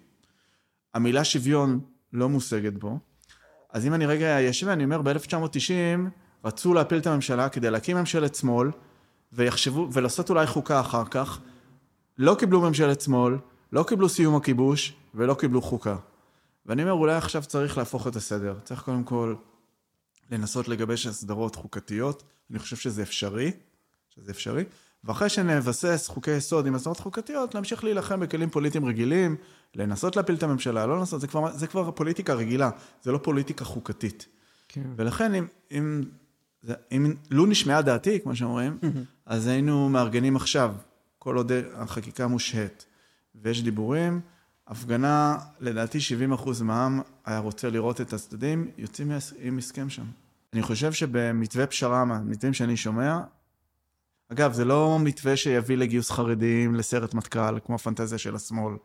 וזה לא מתווה שיביא לסיום הכיבוש, כמו פנטזיה של השמאל. וזה גם לא מתווים עם הפנטזיה של... כל אחד ששמות... מה, מה הפנטזיה של הימין פה?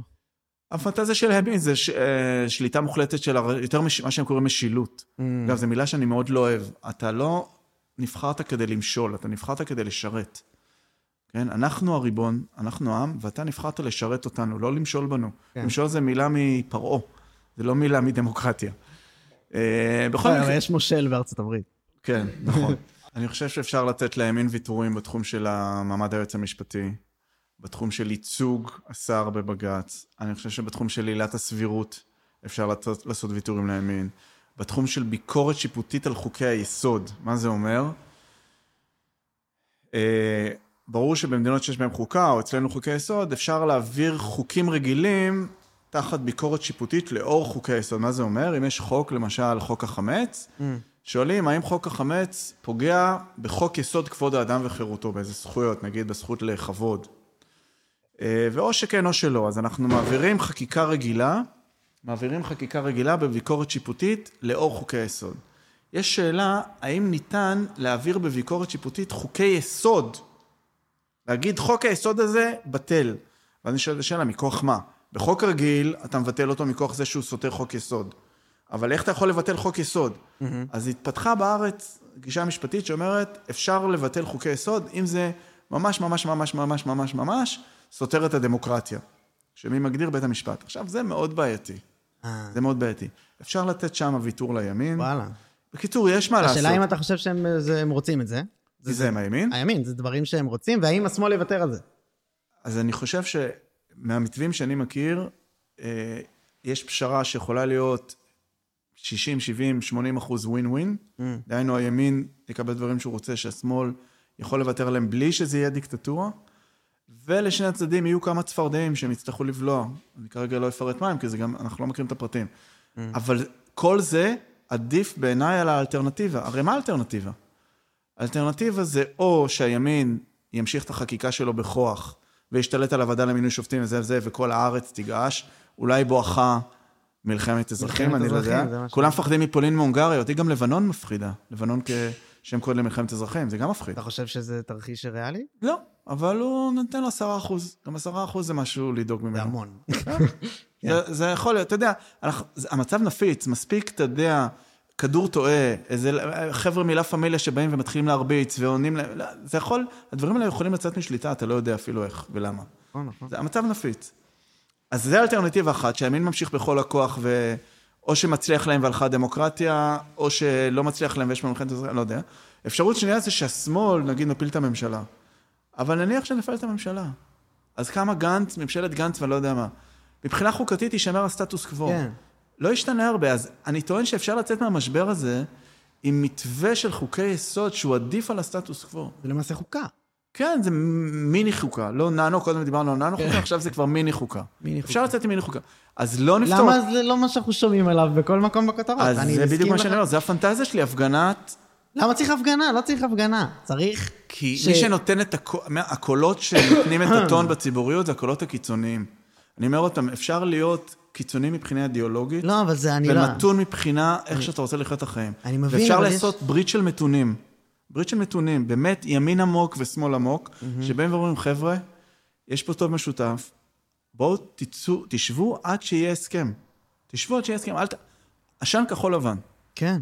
אה, זה, זה, אני מסכים עם מה שאתה אומר, אני חושב שברמת ההשפעה של מחאה על זה, היא לדעתי מוגבלת מעצם היותה נטו מחאה.